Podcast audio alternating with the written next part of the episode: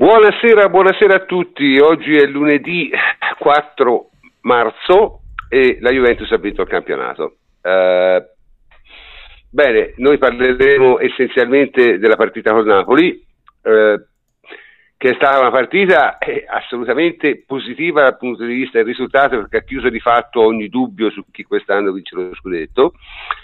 Non è stata invece così positiva dal punto di vista eh, del gioco, eh, perché la Juve ha giocato obiettivamente piuttosto male, ha subito il Napoli più di quello che doveva.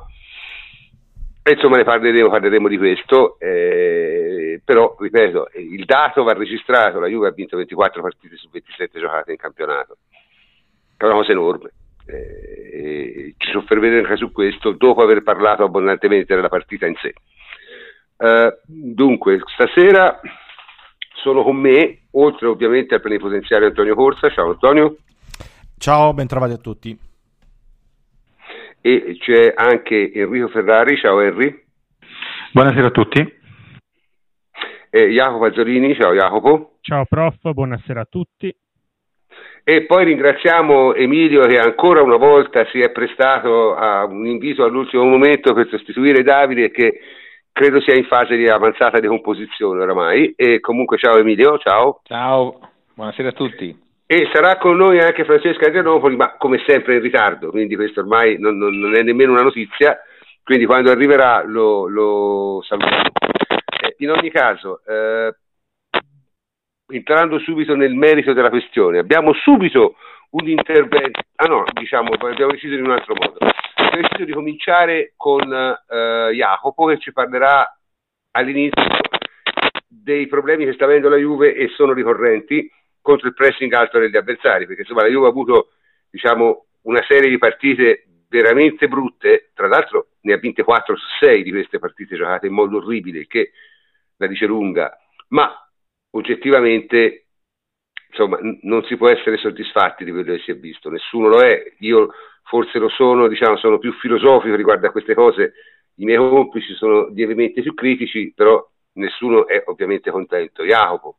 Sì, diciamo che in vista dell'Atletico la cosa che si guarda di più è la fase di possesso e la gestione del pallone che ad oggi è il tallone d'Achille principale di questa squadra, a maggior ragione contro le avversarie che ti prestano in avanti. L'abbiamo visto contro Atalanta e Lazio e il Napoli, insomma, era un test importante sotto questo punto di vista.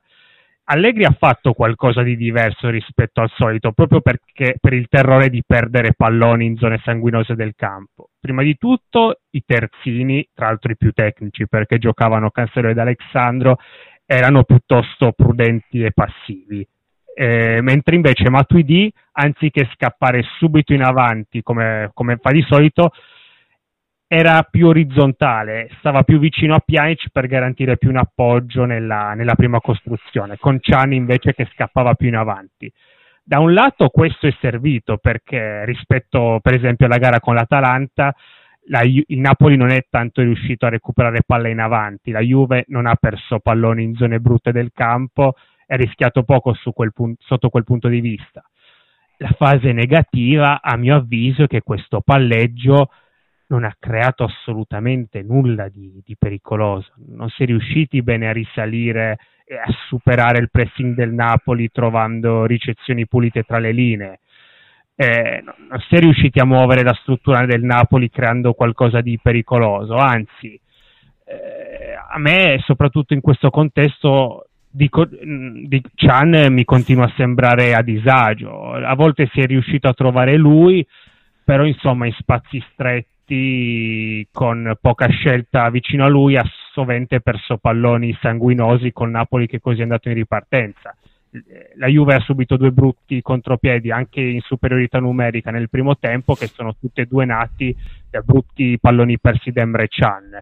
Insomma, nonostante si sia sofferto forse meno il pressing alto dal punto di vista difensivo perché non, la Juve non ha perso palla in zone troppo arretrate del campo, è una Juventus che continua davvero a palesare un gioco interno, secondo me, inefficiente, non è mai riuscito a trovare l'uomo tra le linee, Bernardeschi è entrato poco in partita.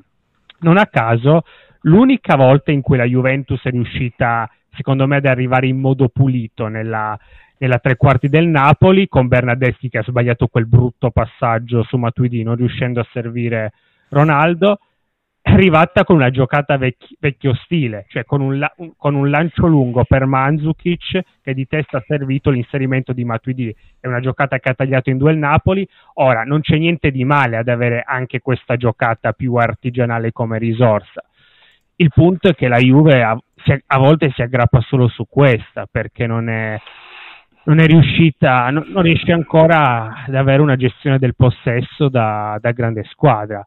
Oltretutto, dopo, dopo l'espulsione di Pjanic e il ritorno alla parità numerica, la Juve ha scelto di fare una gara pressoché solo difensiva con, con difficoltà di cui ci ha parlato per noi Andrea La Pegna che adesso sentirete. Ciao a tutti, sono Andrea Lapegna e volevo spendere due parole sulla difesa posizionale della Juventus contro il Napoli. Allegri in conferenza stampa ha detto che di questa partita vanno prese le cose migliori, e cioè il fatto che abbiamo saputo soffrire nonostante un Napoli all'arrembaggio, specialmente quando si è tornati in parità numerica. Ma è veramente così, abbiamo veramente saputo soffrire bene, abbiamo tenuto la difesa, non abbiamo concesso. In realtà non è proprio così perché se da un lato la scelta di difendere basso è stata una scelta precisa di Allegri per togliere profondità all'attacco del Napoli, anche quando eravamo superiorità numerica, questa scelta non ha pagato molto. Um, un po' perché il baricentro della Juve è rimasto veramente troppo troppo basso e quindi con tutte le conseguenti difficoltà a risalire il campo. Un po' perché poi Ancelotti ha accettato la sfida uh, di attaccare in campo stretto quando è passato a tre dietro. Ancelotti nel, mm, nel secondo tempo ha stretto Isai e ha mandato Zelensky su tutta la fascia e Califoni in attacco. Questo ci ha un po' tagliato le gambe perché il 4-4-1 della Juventus era un po' disfunzionale sulle fasce. Né Manzukic né Bernardeschi riuscivano a star dietro alle linee di passaggio del Napoli e concedevamo sempre, sempre, sempre il fondo per questo alla fine la partita ha dato la sensazione di essere sempre aperta, perché il Napoli si rendeva pericoloso con ogni cross, ne hanno fatti una trentina credo, e soprattutto dava l'impressione di poter segnare quasi uh, a ogni azione. Um, I nostri esterni hanno sofferto molto gli uno contro uno, i nostri esterni bassi, e um, sia Manzo che sia Bernardeschi, come detto, non, non erano in grado di, di contrastare l'inizio della manovra del Napoli. Eh, oltretutto questo, questo, blocco basso non ha, difeso, non ha difeso bene neanche il centro perché quando poi l'azione del Napoli si sviluppava su un lato, i mezzi spazi del lato opposto erano sempre presi d'assalto dal, dal, dall'esterno opposto, per l'appunto. Quindi da un lato ehm, Maghi, dall'altro eh, Zininski, eh, che hanno fatto veramente tanto male alla, alla nostra difesa. quindi in definitiva no, eh, non è una cosa da prendere e portare a casa quella di aver saputo soffrire perché abbiamo sofferto tanto. La Juventus ha, con Allegri ha sempre e spesso dato prova di saper fare una partita difensiva e reattiva, ne abbiamo fatte di, di, di, bellissime in passato, penso anche solo al Barcellona nel 2017 o stesso Real Madrid nel 2015. Quelle erano partite dove veramente abbiamo rischiato zero, abbiamo saputo tenere la difesa anche a ridosso dell'area, ma in area comunque gli avversari non entravano. Contro il Napoli sono entrati fin troppo spesso, quindi no, mister, questa non è una cosa che prendiamo e portiamo a casa. Bene, diciamo il commento di Andrea è stato uh, molto molto critico. Intanto è arrivato Francesco Adrianopoli. Ciao Francesco. Ciao prof, buonasera a tutti. Bene, diciamo, cosa, cosa vogliamo dire su, su, su quello che no, hanno posso detto? Posso aggiungere Jacopo? una cosa eh, riguardo il, l'uscita del possesso palla? Mi, mi, senti, prof? Malissimo, malissimo, eh, ma è, sono probabilmente io, anzi ti dico, conduci per un attimo te che io devo tentare un'operazione di salvataggio. Va bene, va bene. Eh, non so se avete letto eh, l'analisi di Fabio Barcellona su Ultimo Uomo, ma ha introdotto un tema che eh, secondo me merita un approfondimento, cioè il fatto dell'utilizzo di Matuidi eh, Jacopo mi riferisco a te in particolare che sei il tattico di oggi, eh, ma- Matuidi utilizzato più in aiuto eh, a Pjanic in impostazione quindi più vicino ad Alexandro con i due terzini bassi, Alexandro e Cancelo e questo pare effettivamente abbia aiutato un pochettino la manovra. È una grande eh, novità per quanto riguarda la Juventus di Allegri, perché sappiamo che ha sempre utilizzato queste mezzali che scattavano in avanti, giocavano sulla linea degli attaccanti. Invece, questa piccola novità è una piccola novità, però. Eh, è già un qualcosa, è un segno di, di, vita da parte di Allegri da questo punto di vista. Eh, ha comunque costruito, eh, prodotto, scusate, un asse Sandro Alexandro Matuidi eh, che sono, è stato non a caso il più utilizzato della Juve, se non sbaglio ben 14 volte ci sono stati dei passaggi fra i due. Alexandro non, stato, non a caso è stato anche il giocatore con più passaggi di tutta la partita, una sessantina. Eh, ripeto, da, dati di Fabio Barcellona che ringrazio e quale, col quale mi complimento per analisi.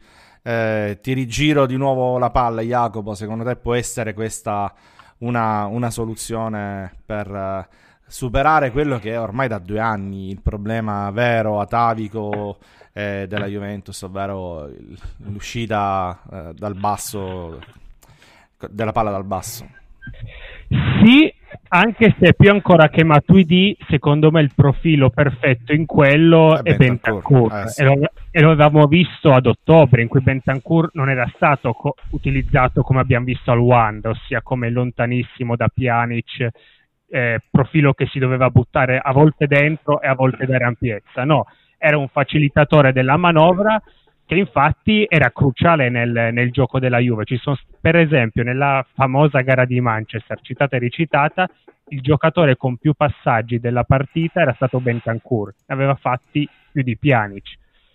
Nei mesi successivi non si è visto perché Allegri l'ha utilizzato in altro modo. In, cioè, la Juve non ha solo mezzali di inserimento, anche giocatori bravi nel palleggio e secondo me Allegri deve trovare una via di mezzo per, per, per inserirli, perché secondo me il tipo di gioco delle, dei mesi precedenti, con Pianici vertice basso e le altre due mezzali così tanto avanzate, no, non si sposa bene con le caratteristiche dei giocatori.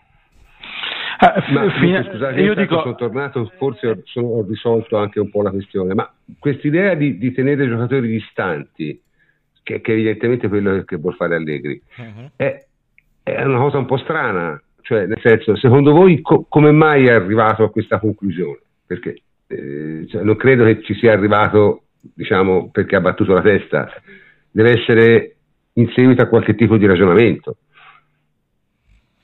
Beh, un po' la sua idea di calcio, lui ha proprio fatto la tesi di Coverciano sul centrocampo a tre, insomma se uno la legge ci trova certi, certi concetti che poi ha sempre riproposto nella sua carriera. Poi lui, centrocampisti, le, le sue mezzali le, le, vede soprattutto dal punto di vista quantitativo, eh, vuole proprio che siano pronte ad attaccare la porta e a buttarsi verso, verso l'area di rigore, a, a, volte svuotando anche la zona di rifinitura.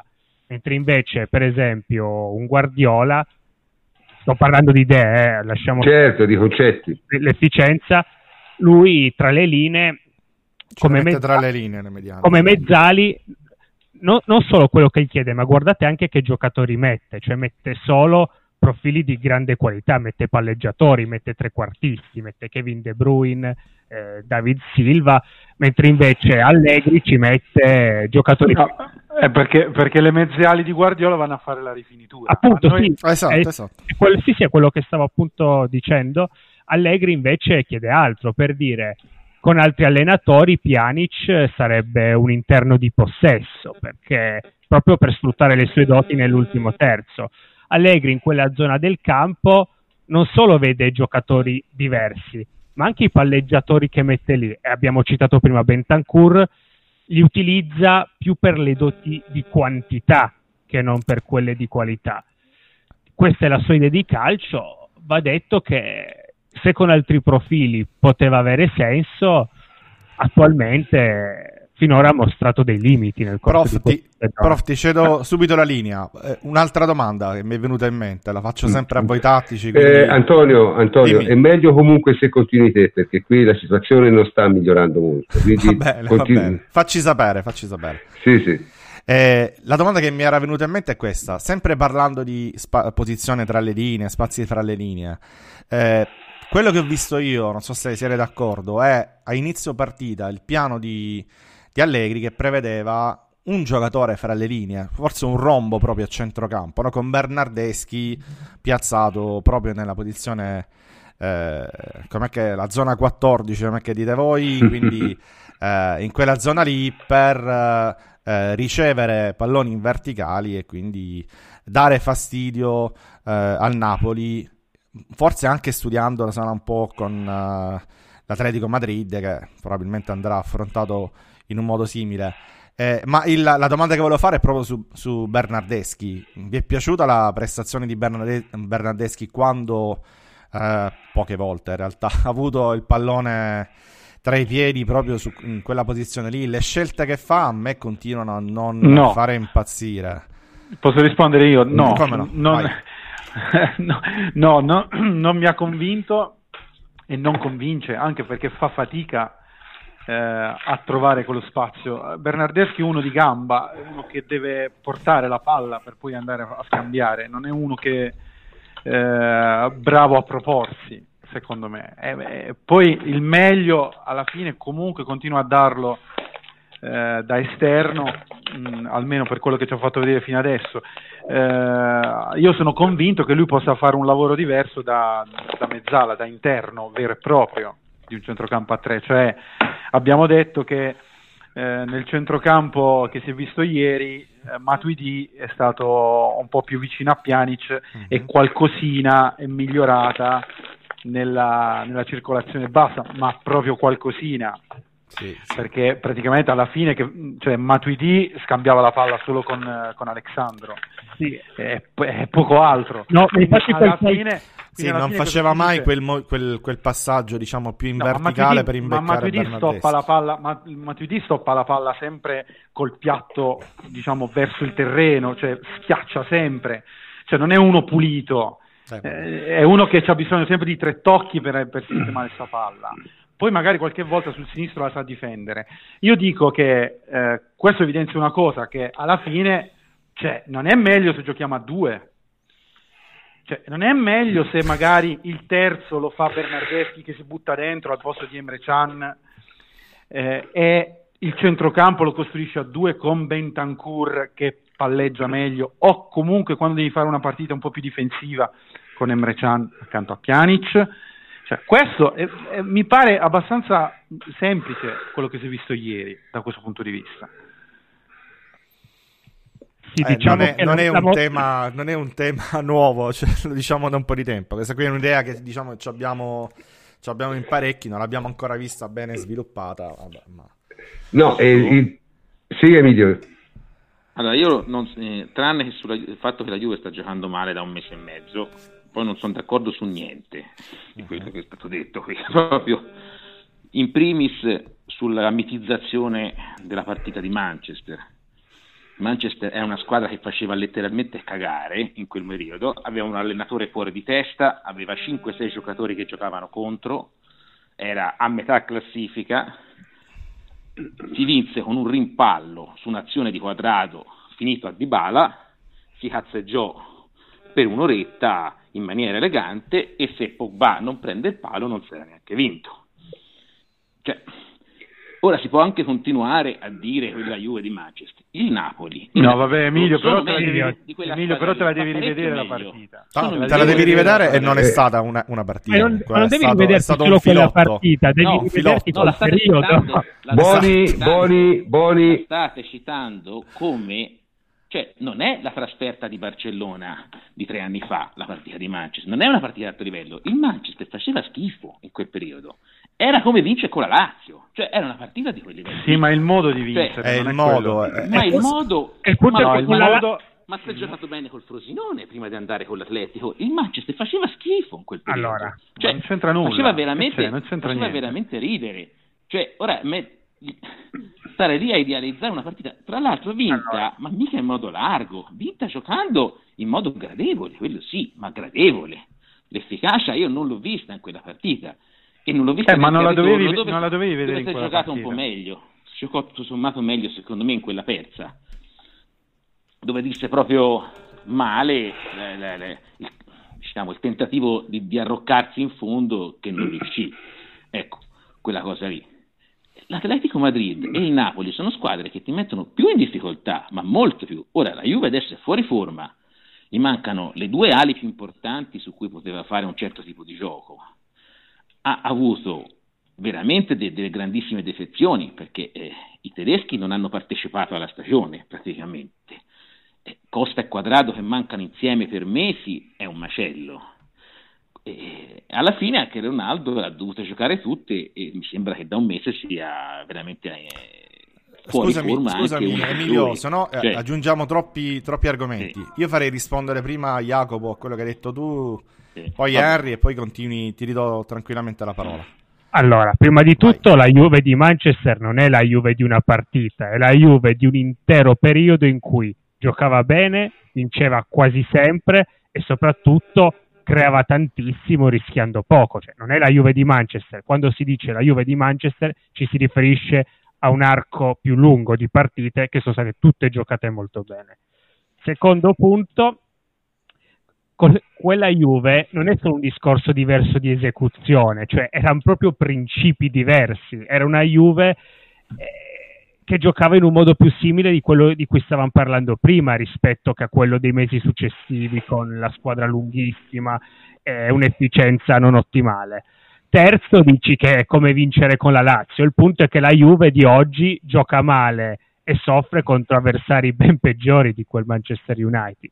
Quindi, secondo me, era quella la, il concetto di Juve da seguire.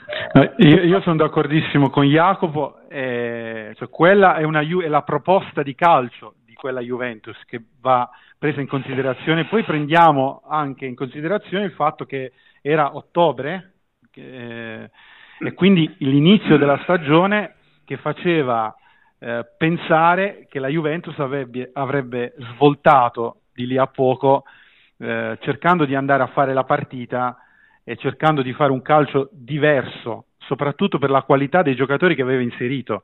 E c'era riuscita perché venivamo da alcune partite, come ha detto Jacopo, eh, giocate ad alta intensità e con una, una proposta offensiva diversa, accettando gli uno contro uno in difesa, accettando tutta una serie di compromessi che quel tipo di calcio comunque, eh, che è il calcio moderno delle squadre che vanno a vincere in Europa e che vincono in Europa eh, ti costringe a fare.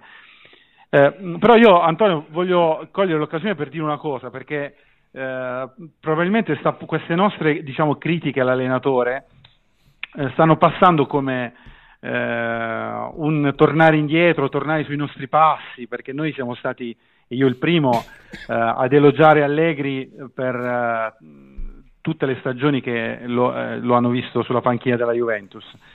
Ehm, non significa questo, secondo me, perché eh, la Juventus di Allegri non è quella che stiamo vedendo. La Juventus di Allegri è stata una delle squadre più forti della storia, probabilmente, eh, a fare la fase di non possesso, a non concedere mai, a capitalizzare e a, e a gestire i momenti della partita in modo impeccabile, anche tecnicamente e tatticamente, gestire i momenti tattici dal punto di vista tattico e dal punto di vista tecnico. Questo ha fatto la differenza e questo ha fatto vincere la Juve e ha fatto arrivare la Juve alla finale di Cardiff. Poi l'anno scorso qualche scricchiolio c'è stato, perché l'anno scorso lo scudetto l'abbiamo vinto per episodi, secondo il mio modo di vedere, perché comunque il Napoli ha tenuto botta fino alla fine e quindi l'abbiamo vinto per episodi. E quest'anno diciamo eh, il giocattolo si è rotto. Capita, capita a tutti, a tutti gli allenatori, è capitato a Trapattoni, a Lippi, a Guardiola, ai migliori del mondo, può capitare anche a Allegri, accettiamolo, è capitato, non riesce più a dare qualcosa alla squadra ed è evidente nei giocatori in quello che è l'allenatore, in quello che fa vedere l'allenatore anche in conferenza stampa.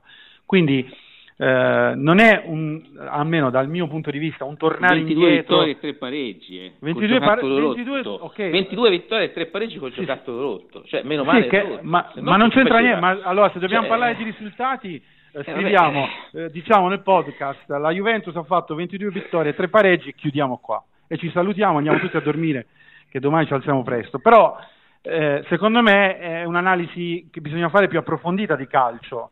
Eh, la, 22 vittorie e 3 pareggi ha perso delle partite la Juventus, e lo ripeto, con l'Atalanta che era una partita da vincere, dove tu dovevi allenarti, tra virgolette, a fare la partita, e hai perso, cioè non hai tirato un tiro in porta con l'Atalanta, hai preso tre pere e via. Hai perso la partita col Manchester che ti doveva dare l'accesso sicuro ai, agli ottavi seconda, di finale sì. con una giornata di anticipo. E, e, non l'hai vinta. Hai perso con lo Young Boys quando dovevi stare, fare almeno un gol e stare tranquillo e hai subito l'aggressività degli svizzeri. Eh, hai perso la partita, eh, eh, cioè hai pareggiato l'ultima partita prima, eccetera. Quindi voglio dire, le partite importanti la Juventus le ha cannate, cioè hai perso la partita con l'Atletico, quella era l'ultima partita. Eh, quindi qualcosa, il giocattolo per me si è rotto, una Juve che subisce, come ha detto Francesco eh, nella chat, credo, eccetera, subisce in questo modo 22 tiri in porta, 10 tiri da dentro all'area di rigore. Se per voi è la stessa Juve che abbiamo visto fino adesso, io alzo le mani. No, non lo è, però eh, mi sentite? Sì, ora bene, prof. Allora, non lo è, e questo è poco ma sicuro, però secondo me ci vuole anche un minimo di, di equilibrio nei, nei giudizi. Cioè, il problema è che tutto quello che, che dite è assolutamente vero, ma rimane il fatto che eh, pensare appunto al giocattolo rotto quando una squadra ha questo tipo di risultati, francamente io lo trovo eccessivo. Cioè, nel senso, non bisogna dire che tutto va bene, perché è evidente che le cose non vanno bene, non vanno bene perché è chiaro che te, cioè, diceva giustamente Francesca Andrenopoli prima eh, nella nostra chat eh, pre, pre-trasmissione che la Juve non ha mai giocato male tre partite di fila da, da che c'è Allegri e questa volta ne ha giocate male quante Francesco? Ma almeno, almeno, due filotti eh. da tre, perché Lazio da Parma, Francesco, Atletico, Bologna e Napoli. No, Francesco? No, no, eccomi, eccomi. Eh, sicuramente le ultime tre le ha giocate male, perché Atletico, Bologna e Napoli sono state tre partite in cui gli avversari hanno avuto più occasioni di te. E io non me ne ricordo tre in fila così. Però, per dire, anche con la Lazio abbiamo subito più di quanto abbiamo creato. È successo, insomma, 4-5 volte in poco più di un mese è, è colossale per una squadra come la Juve. E mi ricollega a quello che dice Emilio, io sono d'accordo con lui quando dice che è inutile mitizzare le due partite col Manchester, eh, perché ormai mi sembra chiaro che, eh, che, che non, non, si, diciamo forse non è che non si possa, però che al momento non sia alla portata una Juve che gioca in quel modo lì. Io però ritengo di poter, quindi non si può pretendere quello, però io ritengo di poter pretendere una Juve che gioca come ha giocato per esempio eh, col Milan a Milano a, metà novembre, fino a novembre quando era, cioè una partita in cui tu giochi contro una squadra comunque di alto livello, non li fai sostanzialmente tirare in porta, eh, giochi una partita magari non entusiasmante eh, dal punto di vista dell'estetica, ma in cui il, il pallino del gioco, eh, diciamo il polso del gioco è sempre in mano tua e, e, e decidi tu cosa ne è della partita. Ecco, io quella Juve voglio e quella lì a me se la si vede anche per, per 50 partite a stagione e, e, non si fa mai un'azione spettacolare in tutto l'anno, a me va benissimo, anzi eh, ringrazio e, e, mi prostro. Una Juve però che con avversari diversi, con caratteristiche molto diverse, subisce sempre molto più di quello che crea, ecco, questa non mi sta bene perché questa è una Juve che non va lontano eh, a livello di, a livello di, di risultati. Eh, sì, è vero, per adesso eh, in queste, eh, in queste partite eh, col Bologna abbiamo vinto, col Napoli abbiamo vinto, con l'Atletico abbiamo perso, però. quindi secondo me il problema è quello lì, non è che eh, il problema non è la Juve di Allegri, come dicevo la settimana scorsa, è che questa non è la Juve di Allegri. perché la Juve di Allegri è una squadra che eventualmente lascia anche il possesso all'avversario, ma è un possesso sterile, mentre il possesso del Napoli non era sterile. Il Napoli entrava in area a totale piacimento, faceva cross, tiri, faceva sostanzialmente quello che voleva. Il Napoli non ha mai avuto questo, questa libertà, mai in nessun Napoli contro nessuna Juve di Allegri ha avuto la libertà che, che ha avuto il Napoli nel secondo tempo col San Paolo. Nemmeno l'anno scorso a Torino, quando vinsero, tenendo bene il campo, ma facendo lì veramente sì un tiro in porta. E nemmeno all'andata, dove giocarono un buon quarto d'ora, ma poi la Juve li sovrastò e li dominò. E in nessun'altra partita di, di questo ciclo il Napoli ha giocato così contro la Juve. E quindi è questo secondo me il problema, cioè non è che sia la Juve di Allegri, è che non è la Juve di Allegri. Sì, questo, questo è, una, è un, un, tuo vecchio cavallo di battaglia, tendo a dirlo anche io. Beh, vecchio no, eh, della, che, che Allegri quest'anno... A dieci sì. giorni, non è vecchissimo, ecco, perché fino a undici giorni fa non lo pensavo. Adesso, obiettivamente... No, no, il vecchio cavallo di battaglia è la, la Juve di Allegri come la vuoi te, cioè nel senso una squadra che sa gestire, sa, sa cogliere i momenti della partita, sa giocare un calcio anche non spettacolare, ma estremamente efficace. Cioè, questo è, diciamo lo vai, lo vai dicendo da, da, da, molto tempo. Diciamo che dello spettacolo in un certo senso non ti interessa molto. Eh.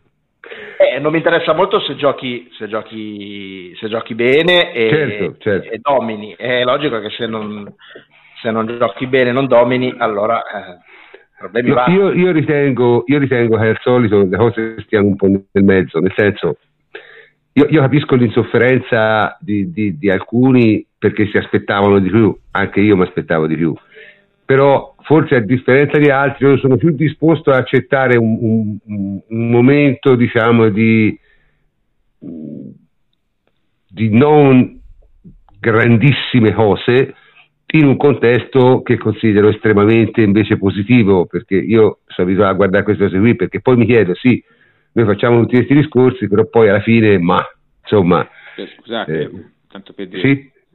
il Real Madrid ha 24 punti meno di noi, ha passato un girone perché l'unica squadra che c'era era la Roma praticamente, e, e, va bene perché ha avuto l'Ajax poi alla fine, che è una squadra che è una squadra esperta, elimina sempre, cioè per dire, loro che hanno, cioè loro sono da rifondare, da buttare via, hanno 24 punti meno. Sì, però Emilio, te hai ragione, io, io, io eh. tendenzialmente sono d'accordo. Vabbè, hanno vinto tre Champions League di seguito, vabbè. Bisogna anche... Una... Sì, sì, ma anche noi cioè, veniamo, so. da, noi veniamo so, da sette sembra... campionati vinti, non è che una squadra dopo sette campionati vinti ha voglia di no, fare no. gli schemi di Sarri o, no, ma non dobbiamo fare gli schemi di Sarri, di, però non... di mettersi a difendere, una, però Emilio, a difendere in un certo modo, cioè nel senso è una squadra che è logora in certe cose, è logora in certi fisici ed è molto dimezzata nelle sue potenzialità perché non è al completo, cioè è una squadra molto incompleta per quello che doveva essere rispetto anche agli uomini che c'erano nel momento migliore. Però io non la metterei sul piano dei punti fatti nella Liga perché l'Atletico ne ha 20 meno di noi e ci ha asfaltato, quindi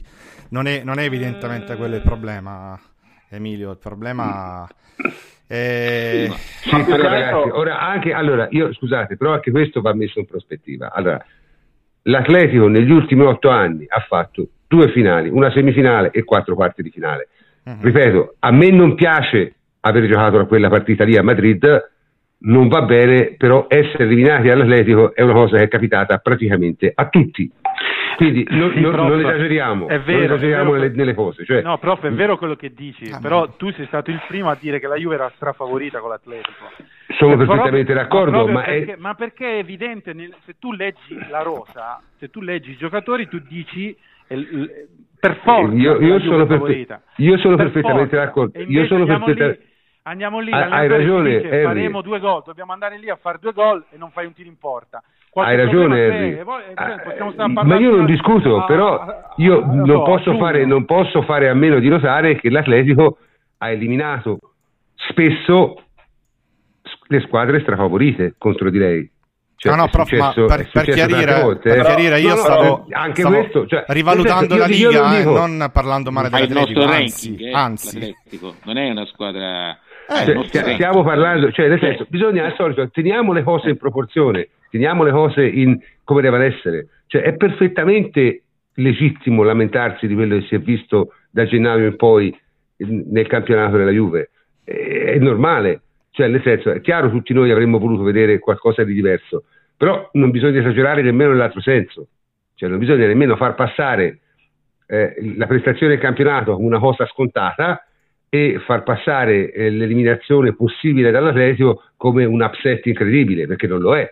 E questo è il punto, perché l'Atletico ha eliminato praticamente tutti in Europa, via via. È l'unica squadra che ha eliminato Real e Barça come noi. No, prof, ma stai, ma stai, usando le parole di Allegri. Me, stai usando le parole di Allegri, prof, però nessuno di noi ha parlato di, squa- di turno facile. Abbiamo, anzi, l'abbiamo commentato come il turno più difficile possibile, la squadra peggiore possibile. No, 50, no ma io non 51. dico. Non, cioè, non esiste questo tema che vi siete creati tu e Allegri, eh? cioè quello del, del, del tifoso che si aspetta il 6-0, il 3-0, il 4-0 a Madrid. Secondo me non esiste. No, io, io noto solo, noto, io sto cercando no, solo so. semplicemente di, di, mantenere le cose nella proporzione. Ecco. Ma, ma, ma fai bene, però non, non c'è questa non... sproporzione secondo me. Io Nessuno chiedeva avrei, il 3-0. Dai. Avrei, sì. una mozione, avrei una mozione, nel senso che secondo me stiamo mettendo insieme due discorsi molto diversi. Cioè, uno è la valutazione globale della stagione e eh, ancora a maggior ragione del ciclo l'altro è la valutazione specifica di quella che è la stazione in questo momento preciso storico in cui l'obiettivo è, non è secondo me valutare il ciclo della Juve, la stagione della Juve, cioè non la valutiamo in base a queste, eh, a, a queste due settimane o tre settimane. In queste due settimane valutiamo il dobbiamo eliminare l'Atletico Madrid, cioè questo è un discorso.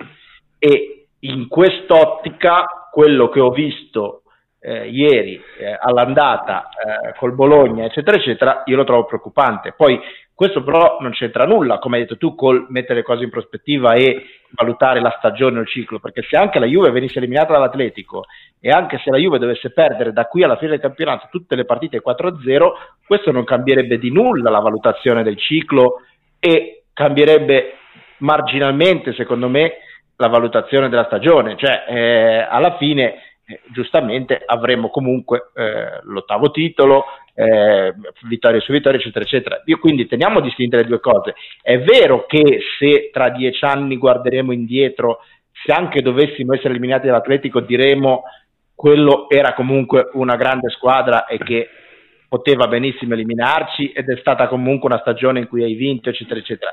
Però lasciando da parte un attimo quel discorso lì, che faremo a fine anno, fra due anni, eccetera, eccetera, in questo momento, secondo me, la cosa importante è valutare se, eh, se riusciremo e come potremmo riuscire a eliminare l'Atletico. Questa, secondo me, è la domanda del momento. Poi le valutazioni di ampio respiro si faranno, perché così come non ha senso quelli che dicono, visto che la Juve adesso sta giocando obiettivamente male, sta dando prestazioni obiettivamente di basso livello, allora tutto il ciclo è una merda, è Allegri, è, è Pieraccioni, eccetera, eccetera, e questa è una cazzata, altrettanto vero è, è, eccessivo dire abbiamo giocato col Napoli, sì, ma nel complesso la stagione sta andando bene.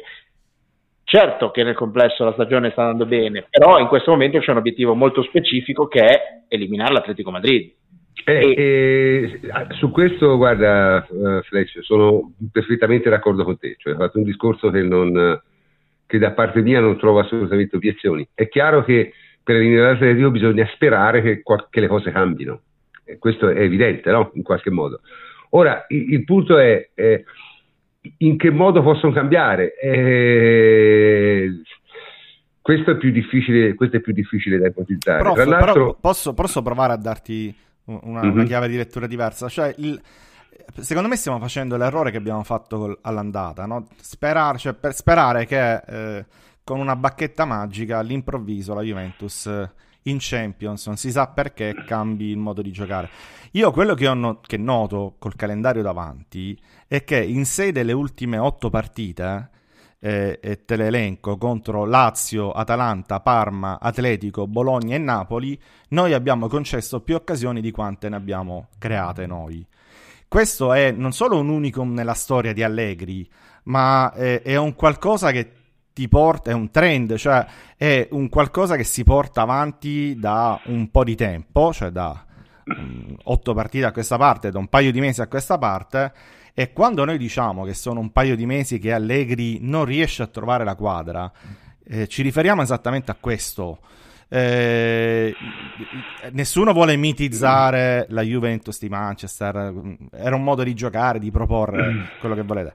Però poi c'ha ragione eh, Francesco quando dice che eh, comunque la vuoi far giocare questa squadra, puoi anche farla giocare con il catenaccio, puoi farla gio- giocare eh, come gli piace Allegri con le mezzali alte, qualunque sia la tua proposta di gioco, in questo momento non sta pagando e non lo sta pagando nel lungo eh, periodo e non lo sta pagando eh, tanto col Parma, col Bologna. E, però eh, questo no, Antonio, perché comunque perché no? due, mesi fa, due mesi fa, quando battevi la Roma o il Torino con degli 1-0 Streaming City, ma erano partite giocate da Juve, cioè erano partite in cui eh, non ma io sto parlando niente. di questo filotto dalla, dalla Lazio in Col poi, Torino? Col Torino? No, ragazzi.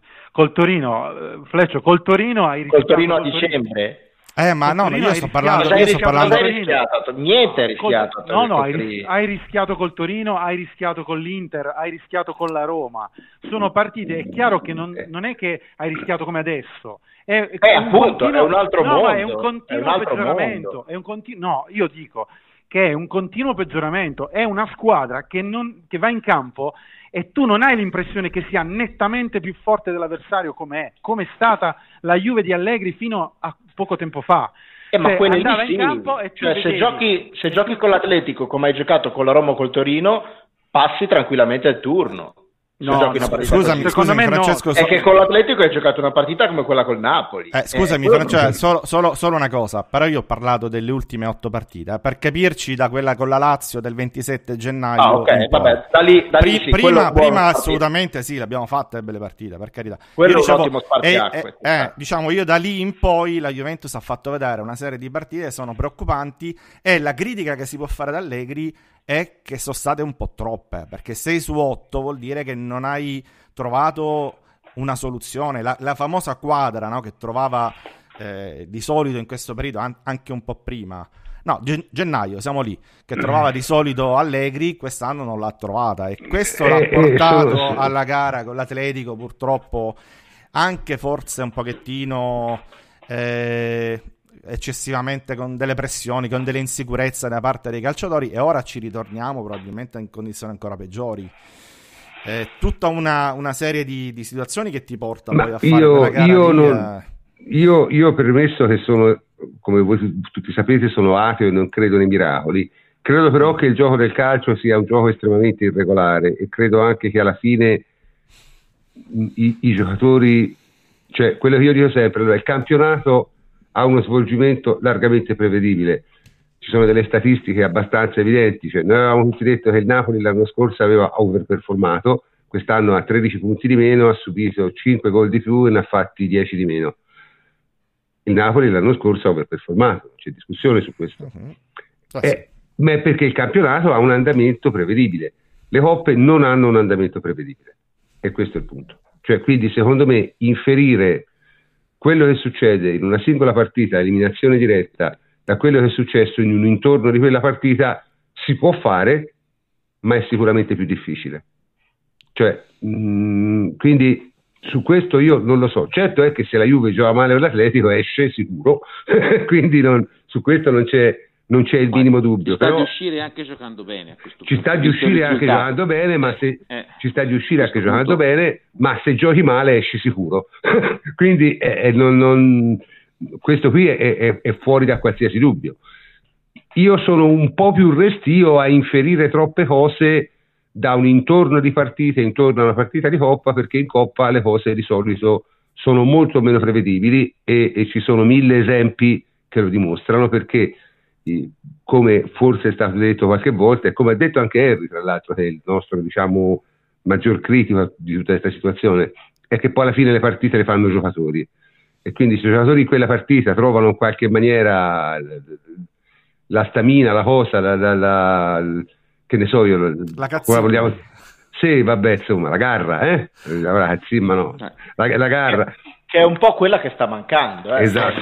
No, uh, prof, ma io cioè, non è che lo dico così perché mi diverte, perché eh, cioè, magari ci vedo qualcosa e cerco di, eh, di comunicarla. Se, allora, secondo me l'ultima partita della Juve di alto livello, dove tu guardi la partita e dici quelli sono più forti e quegli altri possono stare dieci anni a giocare, la perderanno sempre, perché per me questo significa.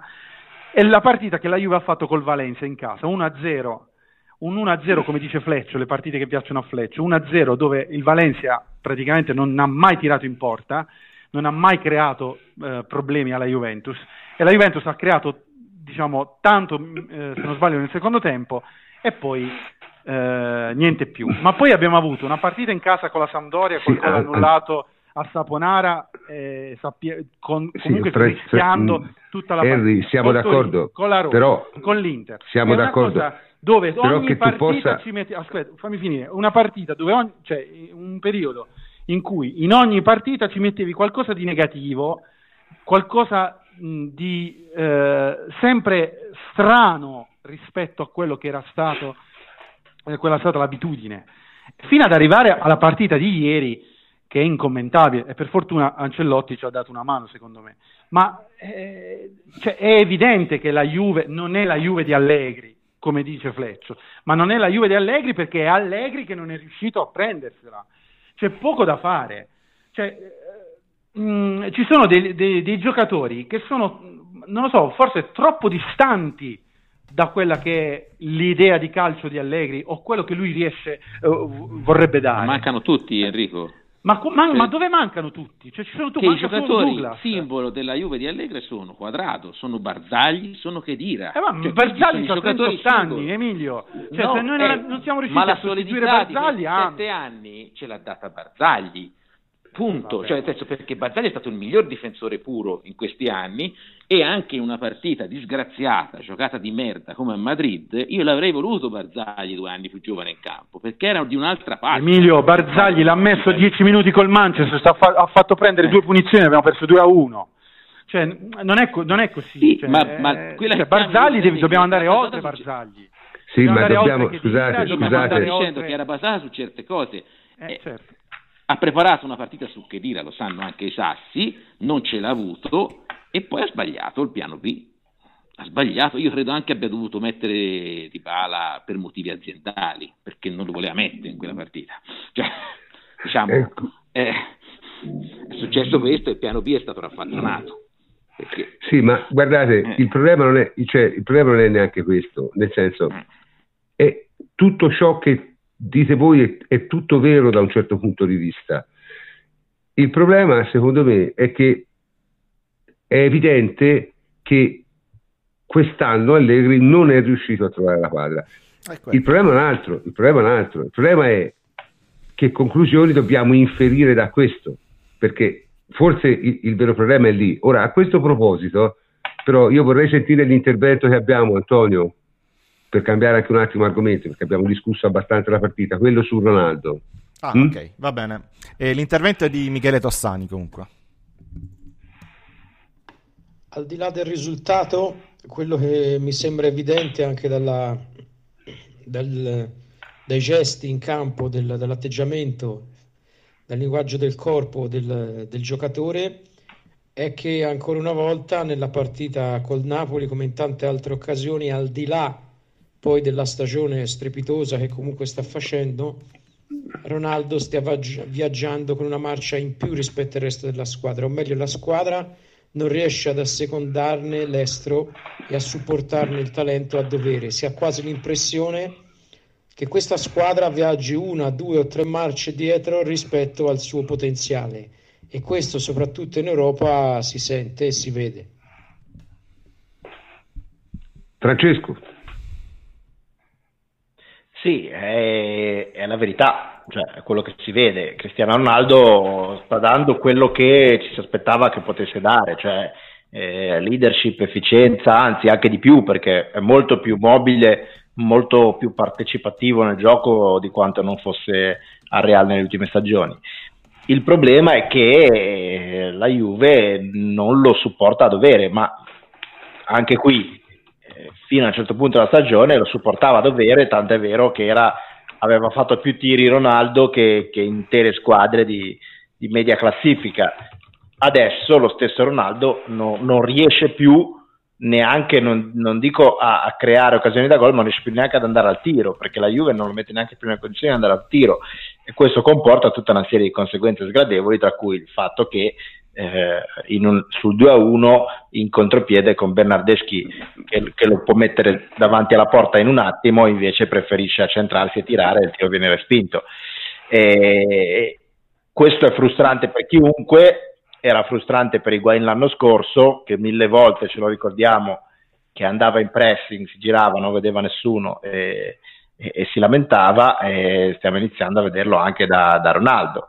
Eh, ma tutto questo si, si, si, ricollega a problemi, appunto, a problemi più generali della squadra che secondo me non sono neanche strettamente tecnico-tattici perché ripeto, il calcio di Allegri, anche nelle sue declinazioni meno entusiasmanti, però funzionava e comunque la Juve, i giocatori si mangiavano l'erba, cioè uno dei motivi per cui uno dei tratti caratteristici della Juve di Allegri era non fare mai 3-4 brutte partite di seguito e uno dei motivi per cui la Juve di Allegri storicamente dal suo primo anno quando imbroccava in una brutta sconfitta, in una brutta prestazione, poi faceva sempre un filotto di 3-4 vittorie consecutive e o belle prestazioni consecutive, stava anche nella, nella grinta che ci mettevano i giocatori, tutti i giocatori, dai primi, da, dagli Higuain agli Sturaro. È questo quello che io vedo mancare in queste ultime partite. Cioè, per dire, anche l'anno scorso, dopo la partita persa in casa col Napoli, vai a Milano con l'Inter, giochi una brutta partita tecnicamente, tatticamente, ma è una partita in cui comunque sbagli l'approccio, stai troppo basso, eccetera, eccetera, ma comunque ti mangiavi l'erba, picchiavi come un fabbro, e, e alla fine con le unghie e con i denti, ma magari ti mancavano le combinazioni, ti mancavano le giocate, ma non ti mancava la grinta. Col Napoli è mancata la grinta, cioè eh, con l'Atletico è mancata la grinta, non hai fatto falli, non hai fatto contrasti, non hai fatto eh, entrate eh, anche intimidatorie magari, non, non, non, si è visto niente di tutto questo. È per questo che io, diciamo, non riuscendo a darmi una spiegazione, io provo a, a vedere una spiegazione emotiva, nel senso Allegri ha perso la squadra, barra eh, la squadra ha mollato Allegri perché è l'unica che posso darmi, perché per il resto i movimenti in campo uh, sono quelli che sono previsti, manca, manca, la grinta, manca la cattiveria, poi ovviamente magari mi sbaglio, anzi spero vivamente di sbagliarmi e di vedere una Juve contro l'Atletico che si mangia a campo, ma è questo che io vedo che manca. Eh, io, io sono d'accordo con Fleccio, secondo me manca anche la convinzione di fare certe cose, cioè, mancano le certezze che avevamo prima, certezze tattiche, certezze di campo, certezza di alzare la palla a sinistra e di trovare Mandzukic, anche se scolastica, ma funzionava. Eh, la chiamano scolastica, Vabbè, scolastica però ha funzionato. Eh, abbiamo distrutto il Barcellona, noi abbiamo distrutto il Barcellona di Messi in casa con giocate scolastiche, che chiamano scolastiche. Cioè, la, la squadra di Allegri, la Juve di Allegri, ha funzionato e come? Ora a me sembra di vedere che manchi convinzione nei giocatori, prim, per prima, cioè prima di tutto i giocatori non hanno convinzioni, non hanno certezze nel campo, nel campo. Poi l'aspetto mentale fuori e la gestione fuori dello spogliatoio, tutto quello che è successo va bene, però nel campo è evidente questo. È evidente che appena abbiamo cambiato il modo di giocare e la proposta di calcio che volevamo fare quando Ronaldo faceva più tiri del Frosinone, è, è evidente che c'è qualcosa che non va perché sembra che ci sia un, un, gruppo che tira da una parte e un gruppo dall'altra, sembra che l'allenatore sta di mezzo. Eh, mancano questa serie di, di, di, compromessi, di equilibrio, il famoso equilibrio che, che Allegri è sempre riuscito a gestire. Questo secondo me manca ed è molto io, evidente. Io, io, sì, eh. io ricordo però umilmente che a questo proposito esistono più giocatori bravi che allenatori bravi, eh? tanto per essere chiari. Nel senso, se te vedi una situazione del genere, si cambiano i giocatori di solito, non l'allenatore, secondo me. Perché se no si fa lo stesso errore dell'Inter. Capito? Questa è la mia impressione. Poi può darsi mi sbagli, ma la mia impressione è questa qui.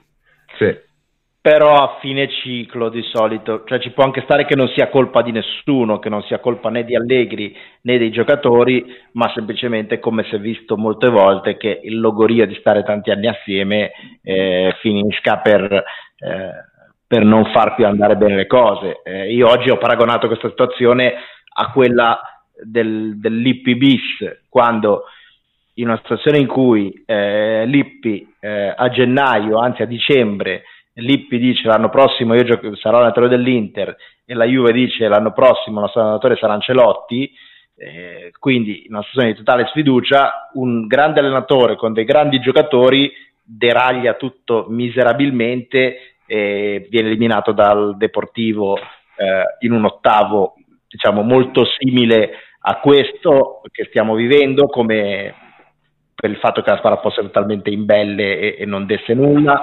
Poi inizia a perdere partite su partite anche in attese con squadre modeste. E, lì perché semplicemente si logora qualcosa, si sgretola qualcosa, cioè, poi non dico che sia successo questo, però, sì, però attenzione, eh. bisognerebbe anche imparare dal passato, nel senso che quando poi ti sei trovato in queste situazioni e hai fatto un cambio è quasi sempre andata male. Eh? Quindi attenzione perché ci vuole... Ma, bisogna, ma tanto, sarà prima Allegri a voler andare via, secondo me. Ma è probabile, anche perché Beh, onestamente se, se Allegri va via dalla Juve va a allenare una squadra più forte della Juve prendendo più soldi. Quindi voglio dire, no, ma per, dico, per lui è un gioco a somma zero. Come dice, cioè, non... Secondo me come dice Fleccio, nel senso che probabilmente è un discorso che, di chimica, cioè siccome sono professionisti la stagione non, non fa schifo e, e, e, lo scudetto lo vinci, però può darsi sia arrivata a un, punto, a un certo punto. Il problema è, è che eh, la Juve rischia tantissimo di avere un allenatore peggiore, cioè questo sì. ma io, questo, questo, questo, è, è quasi matematico per me, ma no, comunque è, vabbè, è... è un rischio. Poi magari può esserci quello giusto per la nuova fase, più o meno bravo. Ma io, io ci credo poco nei colpi di fortuna due volte. Però Allegri è il, chiari. il più giusto possibile dopo Conte. Alla fine, sì, ma è stata una gran botta di culo, perché se Allegri, se Allegri non era libero in quel momento, te prendevi Mihailovic, capito? Quindi insomma attenzione. O eh. Mancini. Eh, o Mancini, quindi attenzione. Eh, perché... e, quindi, e, quindi, il più giusto era il Conte prima di, degli altri due. Eh, e Ma... questa, la, è questa la verità che dobbiamo dire, cioè perché eh? alla fine perché Allegri è stato bravissimo a sfruttare il lavoro di Conte. Certo, però è il problema è che furbo e molto bravo a sfruttare il lavoro di Conte, perché Conte problema... ha fatto quello che alla Juve non ha fatto praticamente nessuno. Siamo Conte completamente cioè, d'accordo. Poi ha Conte... avuto i suoi problemi. No, non problemi. è che no, però, no, no, no, no diciamo, però dire Conte che Allegri è meglio di Conte, io ci andrei piano. Cioè Allegri Beh, insomma, sul campo non è meglio di Conte. Beh, per, me. Eh, per me, per lo, è stato, lo è stato in tutto. Non è, non è, no, no, non è, con non risultati compresi. I risultati, cioè, vabbè, con, con, una squadra nettamente superiore, i risultati eh, ma eh, gli, allen- gli, allenatori bravi vincono con le squadre stato, forti. Eh, ma Allegri cioè, è stato non, io, che... io sono il primo a dire che Allegri è stato super bravo sono stato il primo. Però in questo momento, eh, a conti fatti, alla fine del ciclo, perché parliamoci chiaro, parliamo della fine del ciclo, secondo me, perché Allegri andrà via, sempre secondo me, eh, se fai due conti, siamo lì. Come, Ma, insomma, io, come, non, come, no, no, non, no, come dai, risultati, non come risultati, come campo, io parlo di campo. Io parlo di campo, eh, sì, ma non puoi, non puoi, non ma puoi. Quello che ha fatto Conte, Enrico, l'avete dimenticato. No, voi l'avete no, no, no, Henry, Henry. Conte ha ricostruito una squadra. Ragazzi, scusate, stiamo, scusate, scusate, scusate scusate, stiamo deragliando. Allora, il discorso io sto dicendo semplicemente questo. Allora, io, l'esempio che volevo fare io è che Conte, tra l'altro, non è stato mandato via, Conte si è eliminato da solo e lo sappiamo tutti, quindi è inutile fare finta di, di non saperlo perché lo sappiamo. Quindi, il discorso, se la Juve avesse mandato via Conte per prendere Allegri, potresti avere le tue ragioni, ma così non è stato. Quindi è inutile anche affrontare un discorso di questo genere. Io sto dicendo semplicemente che quando sei costretto a cambiare per qualche ragione, non è detto che ti vada sempre bene. Con Allegri ti è andata bene, ma non è che automaticamente ti va sempre bene se lo fai. Tanto è vero che... Prof, al Napoli, al Napoli è andata bene quest'anno. Stiamo a vedere l'anno prossimo. Per me Al Napoli è andata bene. Il Napoli sta avendo, Napoli è indietro sfruttando molto, sì sì, indietro, ma è andata bene, sta mantenendo il secondo posto che è il massimo che potesse fare. Io, mh, per me, Beh, vedi, però, dire, per eh, l'allenatore vedi, che... però su, su, questo, su, questo, non si potrà mai essere d'accordo, Henry. Eh. Cioè, perché non puoi dire il Napoli è andata bene, il Napoli è nettamente calato rispetto agli anni scorsi, su, sotto tutti i punti di vista il Napoli arriva secondo uguale ed è in, in Europa League, eh, si gioca l'Europa League. Esattamente come l'anno scorso. E quindi, eh no, io dico, da, il Napoli si regge, quello che fa il Napoli in campo si regge molto, secondo me, su, quello, eh, su quelli che sono stati i principi di, di Sarri. Anche il gol di ieri, ragazzi. È probabile, ieri, è, probabile è probabile. Il gol di ieri il gol, è un gol del Napoli di Sarri sono, perfetta, sono, perfettamente è un, d'accordo. È un automatismo del Napoli di Sarri. Quindi Ancelotti sono... l'anno prossimo, quando avrà problemi a trovare di nuovo Callecon che si fa un culo così e si fa 20 km a partita, voglio vedere se riuscirà a dare questo tipo di stabilità al Napoli. Sicuramente non ci riuscirà. E, e quindi probabilmente problema... alla lunga è quello che un po' è successo ad Allegri non avendo i suoi giocatori. Eh, ma ehm, eh, Harry, scusa, il paragone non regge Allegri è durato 5 anni, ha vinto 5 campionati, 4 Coppa Italia, 2 finali di Coppa dei Campioni. No, cioè, non è un paragone, è, un, è, è, quello che succede quando tu ti trovi una squadra fatta, succede anche a livello giovanile. Tu vai, sì, ho la capito, ma c'è, sono passati 5 anni. a mettere in evidenza le... le... Sì, infatti, sono passati 5 anni e, e, cambiati, e, cambiati, 20 giocatori. Cioè, non, non esageriamo ora. Nel no, senso, non non... Io, sto, io sto parlando di quello che succede, non esagero, parlo di quello che succede. Quest'anno la Juventus è, è andata peggiorando. Sì, anzi, è dall'anno scorso, non da quest'anno. So, sono, perfettamente, sono, perfettamente, d'accordo, ma non c'entra niente con la Juventus di Conte, nulla. No, cioè, voi, avete detto, voi, avete detto, che eh, la Juventus ha migliorato eh, dopo Conte. No, io ah, semplicemente detto, no, no, no, no, no, no, io, non ho de- io non ho, veramente non ho detto neanche questo, io ho detto semplicemente che te sei stato costretto a cambiare un allenatore con Conte, perché sei stato costretto, e hai avuto la fortuna che ti è andata bene, nel senso che alla fine i risultati che ha ottenuto l'allenatore successivo sono stati ottimi. Eh, certo, grandi, detto, me- grandi detto, meriti scusa, lasciami, lasciami, finire. Non è detto che se fai lo stesso con Allegri ti vada altrettanto bene. Questo io eh, stavo eh, però cer- io, cercando io dico, di dire. Ok, io posso essere d'accordo, però la Juventus ha raggiunto un livello tale eh, e l'abbiamo detto tutti, che è tra le prime quattro squadre d'Europa che deve andare a prendere un allenatore di altissimo livello, un, altissimo, pro, un altissimo, profilo, perché è chiaro che se vai a prendere eh, De Zerbi, non, anche se mm. promettente, non, non, risolvi nulla, o Inzaghi non risolvi nulla. Devi andare a prendere un grande allenatore. E io, non, non, è che c'è solo a lei il calcio, si può fare alla Juve solo con Allegri. No, il però in questo... Si il calcio si può fare. Esistono tanti altri fare, allenatori. Esistono, mm, oddio, di alto livello non tanti, perché altrimenti non sarebbero di alto livello. Però. Eh, no, però, tutto... però, dobbiamo stabilire cos'è l'alto livello, perché se l'alto livello è solo vincere la Champions League c'è solo Zidane e forse magari è pure quello che viene. Però, eh, perché, però gli altri ci sono, ci saranno allenatori di alto livello, cioè non è che chi vince la Champions è di alto livello e gli altri fanno cagare, cioè, no, ci sono altri no, allenatori bravi che c'è Klopp che è arrivato in finale, ce ne sono di allenatori bravi. Poi ognuno porta il suo metodo, il suo modo di, di lavorare.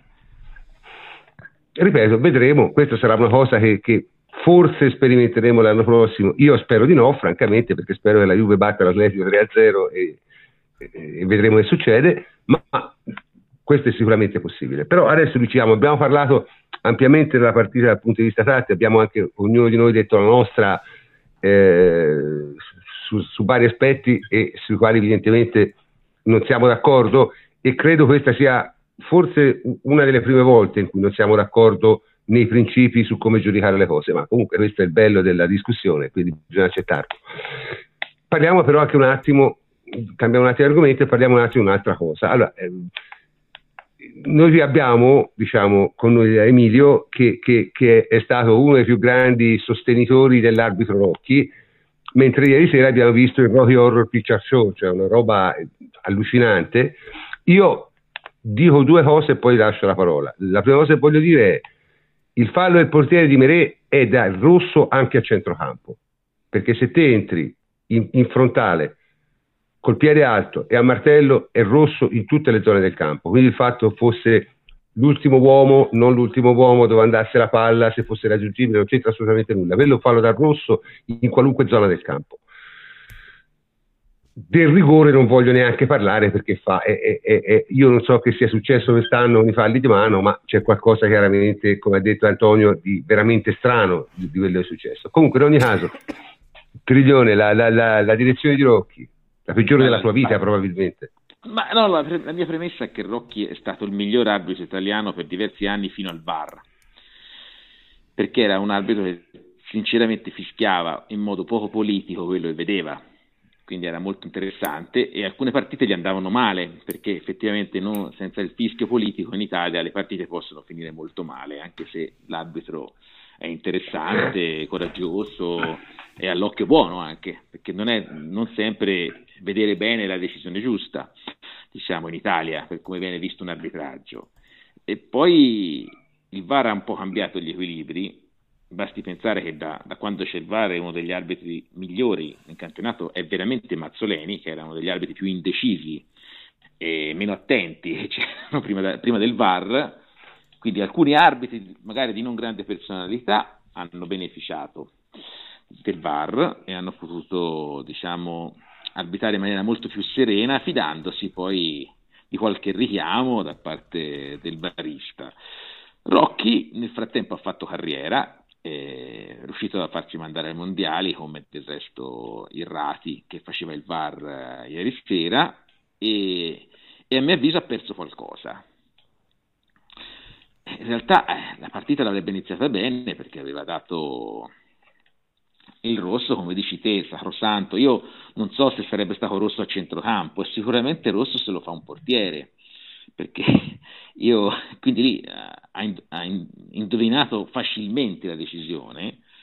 Oltretutto ho sentito dire un sacco di cavolate io su dove andava il pallone, la direzione eh, dopo il, il tocco di Ronaldo, ma c'è un aspetto fondamentale, quelli sono discorsi che si fanno quando è un difensore che fa il fallo, ma se non c'è nessuno in porta è sempre palla gol, anche se la palla è defilata, cioè se lo fa il portiere un fallo del genere è sempre del rosso, perché non è, non è come se l'avesse fatto Allan quel fallo, cioè, e dici vabbè la palla era defilata e non era gol fatto, era, era a porta vuota, cioè quindi, vabbè, lì ha indovinato, però chiaramente è entrato in una stanza di compensazione da quel momento e non voglio dire Pjanic, perché Pjanic ci stava secondo me anche il, anche il, primo di giallo, anche se era severo perché era il momento della partita, era un falletto tattico, quindi è stato un gran pollo Pjanic e sinceramente è un gran pollo in queste situazioni, è molto recidivo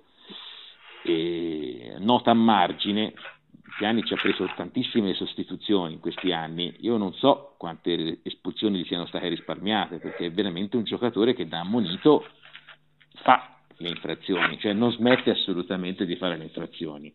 Tornando a Rocchi, eh, non aveva dato il, il rigore al Napoli perché non l'aveva visto in qualche modo si è fatto convincere, non so sulla base di cosa, forse sulla moda di quest'anno, che i falli di mano vanno puniti anche se un giocatore è reduce da un salto all'indietro, è voltato, non vede, non ha la mia idea che stia succedendo e la palla gli batte anche sul petto prima, perché questo è stato il rigore dato a Napoli, cioè un'azione in cui non c'era niente della volontarietà, l'ha pure ammonito sbagliando tecnicamente, perché è stato anche un, un, errore, è stato dato questo rigore piuttosto ridicolo e, e, poi nel contesto finale c'è stato veramente una situazione ai limiti della malafede di tutti sull'ultima situazione di Koulibaly, perché onestamente Koulibaly che da, negli ultimi minuti aveva preso decisamente a entrare sulle gambe di tutti, era appena stato ammonito per un fallo molto pericoloso su Emre Can, che era andata bene perché c'era stato un po' di palla, ma molto pericoloso, ha tirato un vero calcione vendicativo a Dybala a un metro dal guardialine cioè, e, non hanno, eh, e non è stata presa nessuna decisione tranne ammonire due giocatori a caso che avevano discusso nella gazzarra successiva. quindi alla fine eh, arbitrato così male, si è preso lo stesso le critiche dei napoletani che si sarebbero lamentati comunque, e però eh, l'ultimo episodio è un bruttissimo segnale. Se, io cioè, lo dico per una volta, ci ho fatto anche un tweet, l'ho trovato molto ipocrita, mi è sembrato proprio una, una, una, una sorta di regalo a Koulibaly per, per altre situazioni, cioè molto sgradevole, cioè, francamente un calcione apposta a un avversario agli ultimi minuti a palla lontana è rosso sempre, non era secondo giallo, era rosso, cioè, e quindi era anche da VAR. Eh, quindi lì è stata proprio una decisione unanime di, di, di far finta di niente, come succede quasi sempre a Napoli, su qualche episodio, si fa finta di niente e si, e si ritrova la macchina parcheggiata dove si era lasciata. Eh, diciamo, questo è un discorso molto duro, però francamente al di là delle interpretazioni filosofiche, nella sostanza lo trovo abbastanza corretto, nel senso, Rocchi ieri è stato, io premetto, non ho visto tutta la partita, ho visto degli highlights stessi perché per motivi di lavoro ero altrove, sono ritornato stasera alle 7 da Vienna, quindi insomma ero, ero abbastanza lontano, però ho visto diciamo, gli highlights stessi, ho visto tutte le decisioni incriminate, francamente Rocchi ne esce particolarmente male. Questo ovviamente non dice niente né sulla tattica della partita né su quello che è successo in campo né tantomeno forse sul risultato. Ah no, davvero, eh, assolutamente. Eh, però eh, giustamente è stata una prestazione talmente diciamo bizzarra da quel punto di vista lì che secondo me due parole andavano dette se non altro per dovere di cronaca, cioè se, senza la minima polemica ma solo per dovere di cronaca. Invece ciò che, ciò che potrebbe invece destare qualche polemica sono, sono le dichiarazioni di Paratici, no Antonio? Eccomi. Allora, guarda, eh, te, te, le riassumo. Perché, eh, il virgolettato più o meno è stato questo. Prima della partita con, con, il Napoli, le è stato domandato il futuro di Allegri e lui ha detto il futuro, il futuro di Allegri non è legato ad una partita di Champions, quindi intendendo al ritorno contro l'Atletico, e nemmeno ad uno scudetto vinto eh, o meno, è, è, legato al progetto che intenderemo portare avanti eh, e poi questa secondo me è la, è la frase sul, sulla quale magari possiamo fare una discussione, cioè che vuol dire qual è, quale può essere il progetto eh, della Juventus e se può esserci un progetto che sia completamente slegato dai risultati, come dice Paratici. Eh, poi ha detto anche, per, come fatto di cronaca, che comunque, questo l'aveva già detto Allegri, ehm, Allegri e il presidente Agnelli si sentiranno dopo la partita con l'Atletico per fare il punto e poi eventualmente prenderanno una decisione sul eh, rinnovo o, o addio da parte di Allegri. Il punto è quel progetto, cioè la permanenza di Allegri è legato al progetto che intenderanno eh, portare avanti a Torino. Quindi eh, la proposta di, di, calcio, come diceva l'ultimo podcast, credo ecco, ma siamo sicuri, siamo sicuri che il progetto allude a quello? perché attenzione, il progetto è una parola estremamente generica che può voler dire un sacco di cose. Cioè, secondo me voi sbagliate quando date a quelle parole il valore che voi vorreste che avessero. Cioè, è wishful thinking.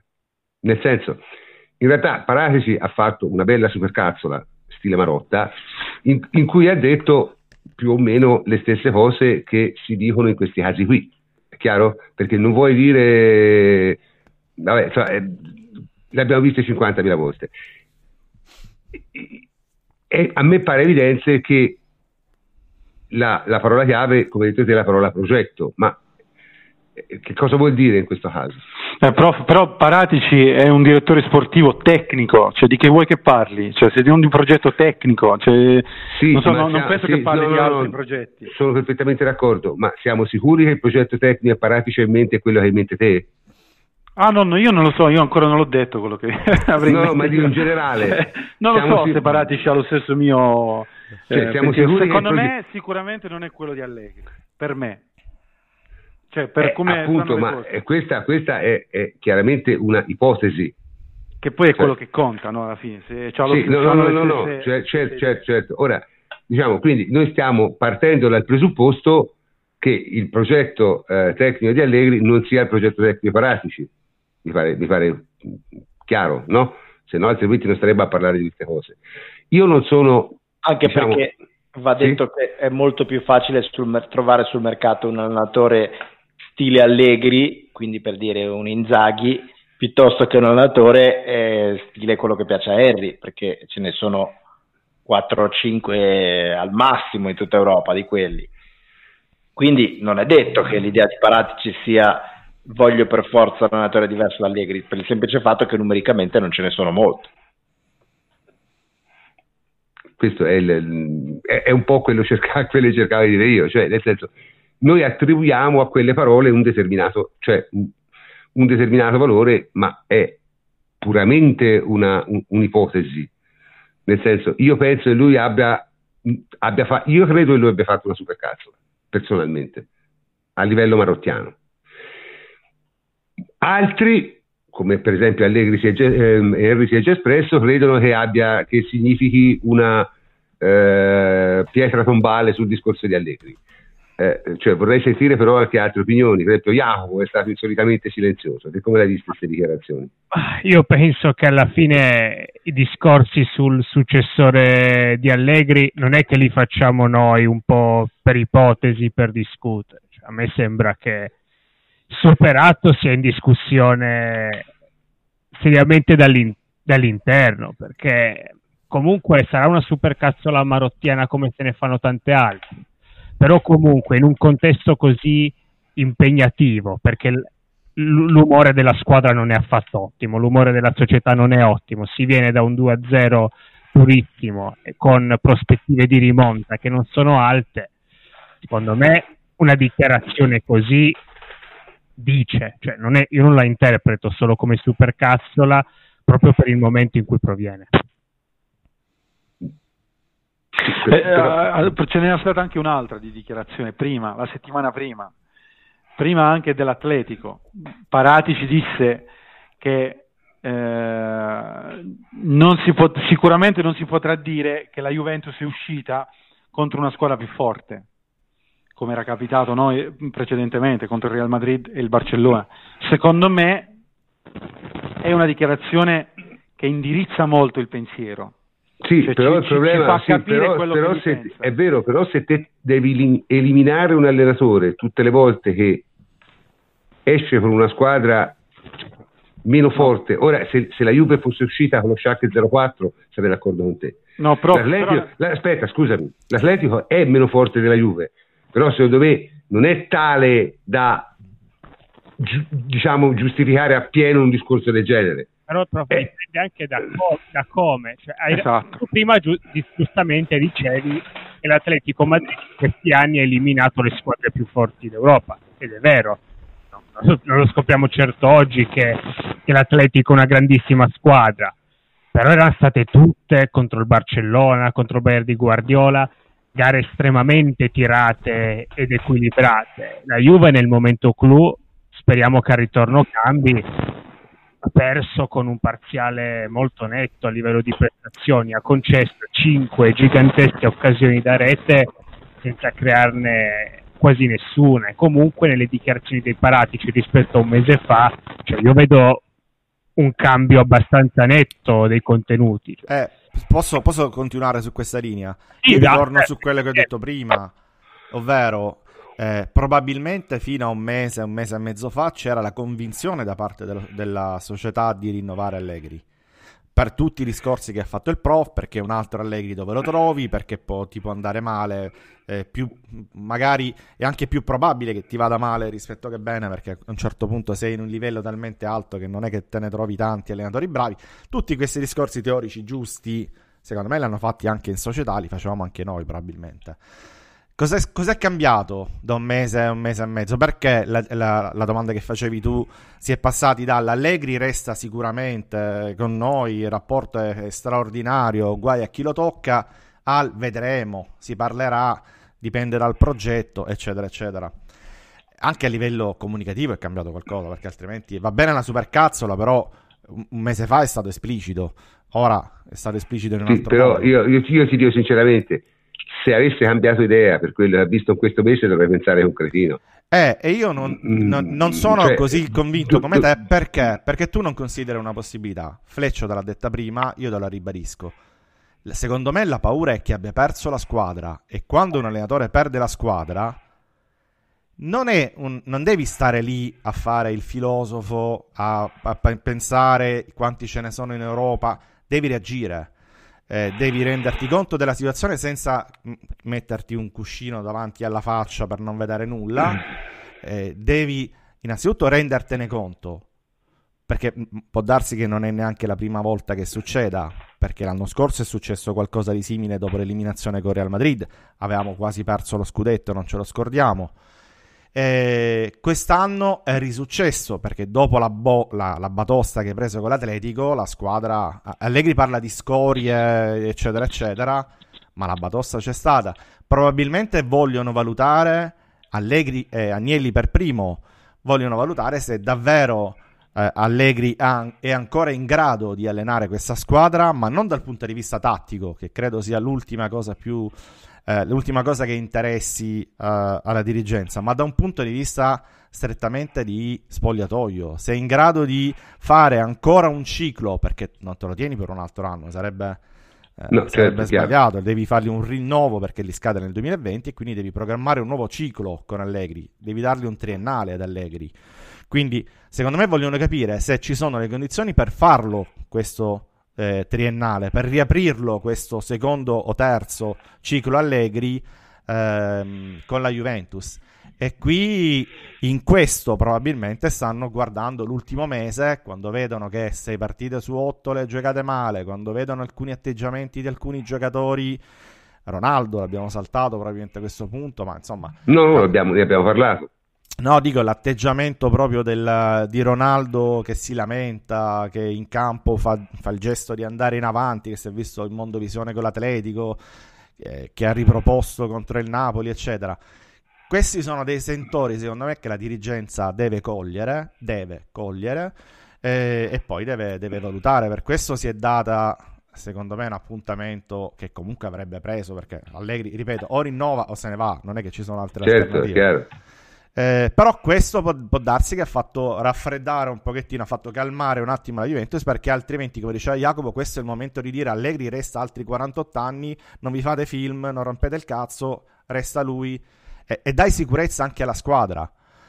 Invece non c'è stato questo, c'è stato un poi vedremo, c'è un Allegri molto nervoso, secondo me anche in conferenza stampa sta un po' deragliando e questo vuol dire che Beh, sai, anche, essere, anche essere, da parte sai, sua... io, io io da una parte la capisco perché io se, se, avessi, fatto, carità, se avessi fatto quello che ha fatto Allegri in questi cinque anni e mi criticassero sarei incazzato come una tigre. Eh. Sì, anch'io. E probabilmente lui è, lui è, incazzato come una tigre e secondo me ha sì. tutte le ragioni del mondo. Poi il calcio è così e bisogna reggere tutto e si viene pagati profumatamente anche uh-huh. per mhm. farlo. Uh-huh. Questo, su questo non c'è il minimo dubbio. Cioè, è chiaro che se fosse un mestiere hai, facile non ti direbbero la solita citazione, quella mia sulla riconoscenza nel calcio, no? Sì, sì. Non vale nulla. Cane, sì, sì. Esatto, che un famoso procuratore diceva sì. nel calcio se vuoi riconoscenza comprati un cane. Esatto, sì. Però secondo me è anche sbagliato perché poi la storia dimostra invece che le squadre che hanno ragionato in un altro modo hanno avuto riusciti più vincenti, ma comunque insomma, tanto anche lì si ritorna su, sulla, su, sui, sui miti metropolitani del calcio e sulla ignoranza atavica proprio ormai credo insostenibile del mondo del calcio rispetto alla realtà, no? Perché il calcio si comporta come se... Sì?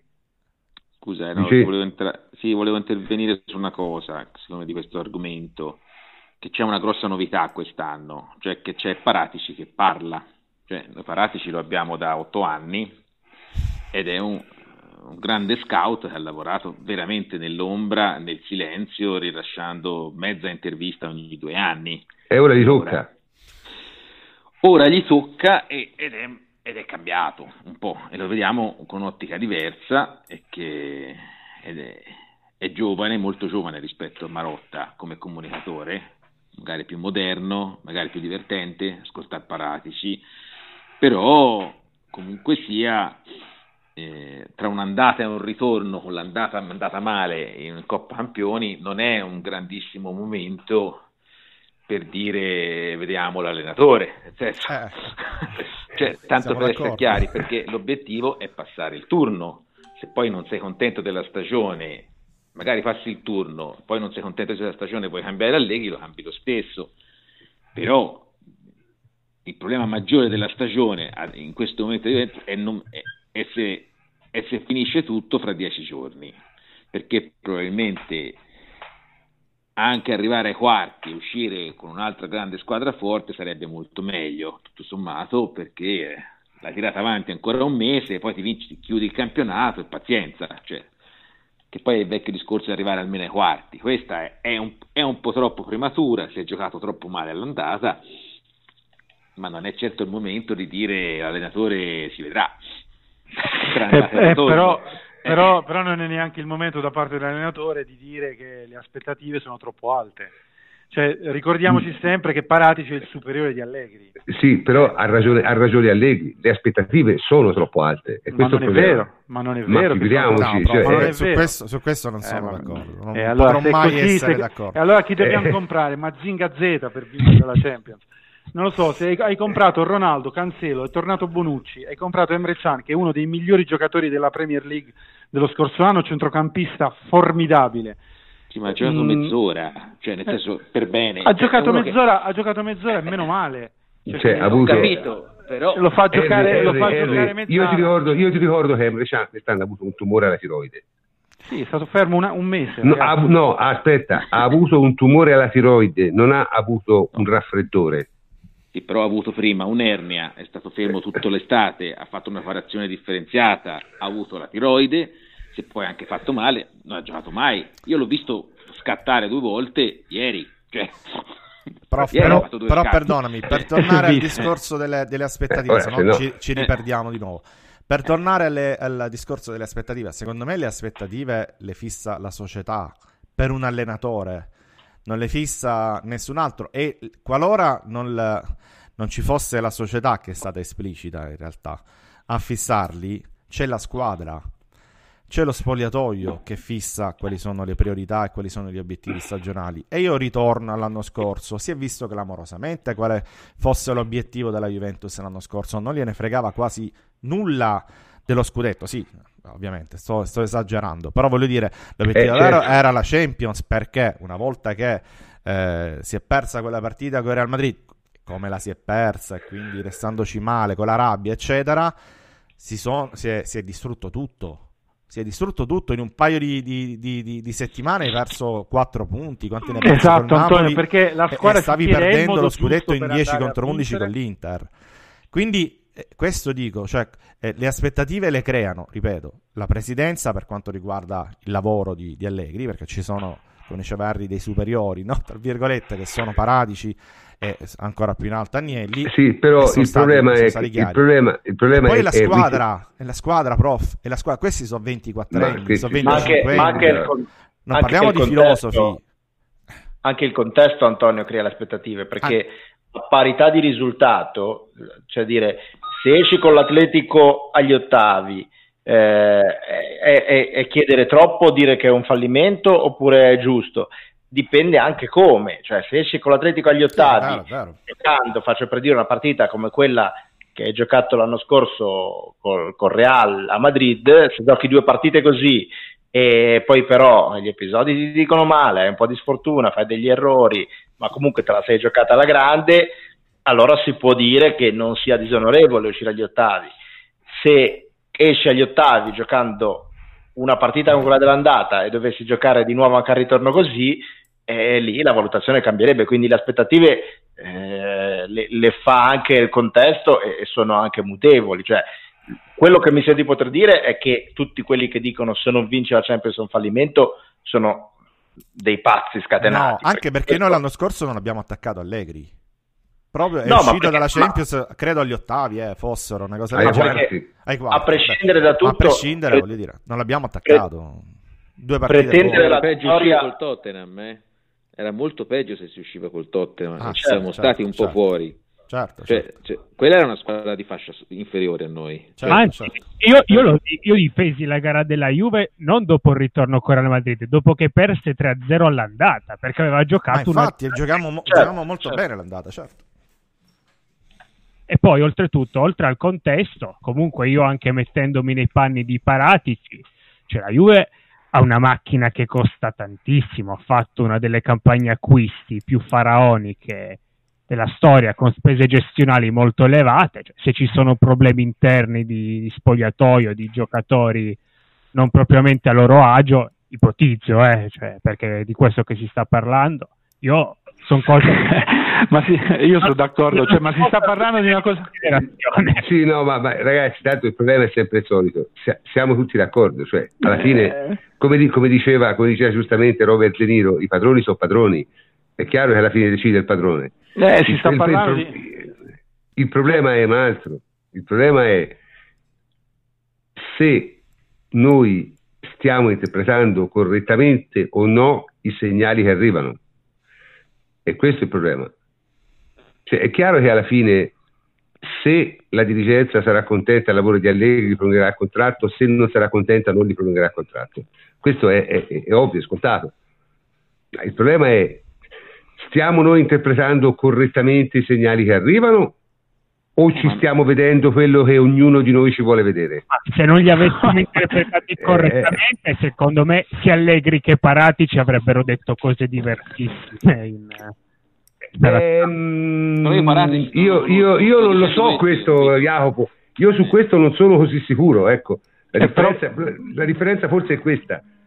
Però, cioè, però io... quello che vediamo, cioè io Ronaldo in campo lo vedo, cioè magari loro sparano le supercazzole e va bene, però Ronaldo in campo lo vedo.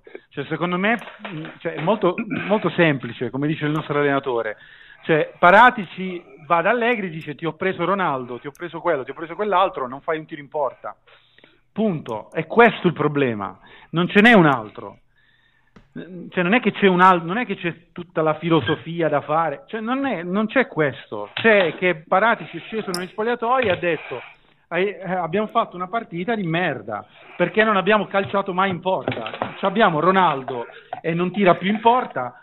Eh, allora devo pensare... di, abbiamo di pa- e se conosco Paratici e se conosco Paratici è il tipo che va e glielo dice in faccia ma, eh. sì, ma, sì, ma allora, allora devo, pensare, devo pensare però allora se è così che Paratici o Cretino spero che stia il più lontano possibile dalla Juve il prima possibile perché, perché, penso perché questa è la mia opinione cioè, eh beh, è un questa, cretino che ha preso se questa, se questa, se questa, se, questa, se questo è, è quello che, cioè, lo so, io non lo so, io non conosco Parasci, non ho più pallida idea di quello che faccio, di quello che dico, di quello che può fare.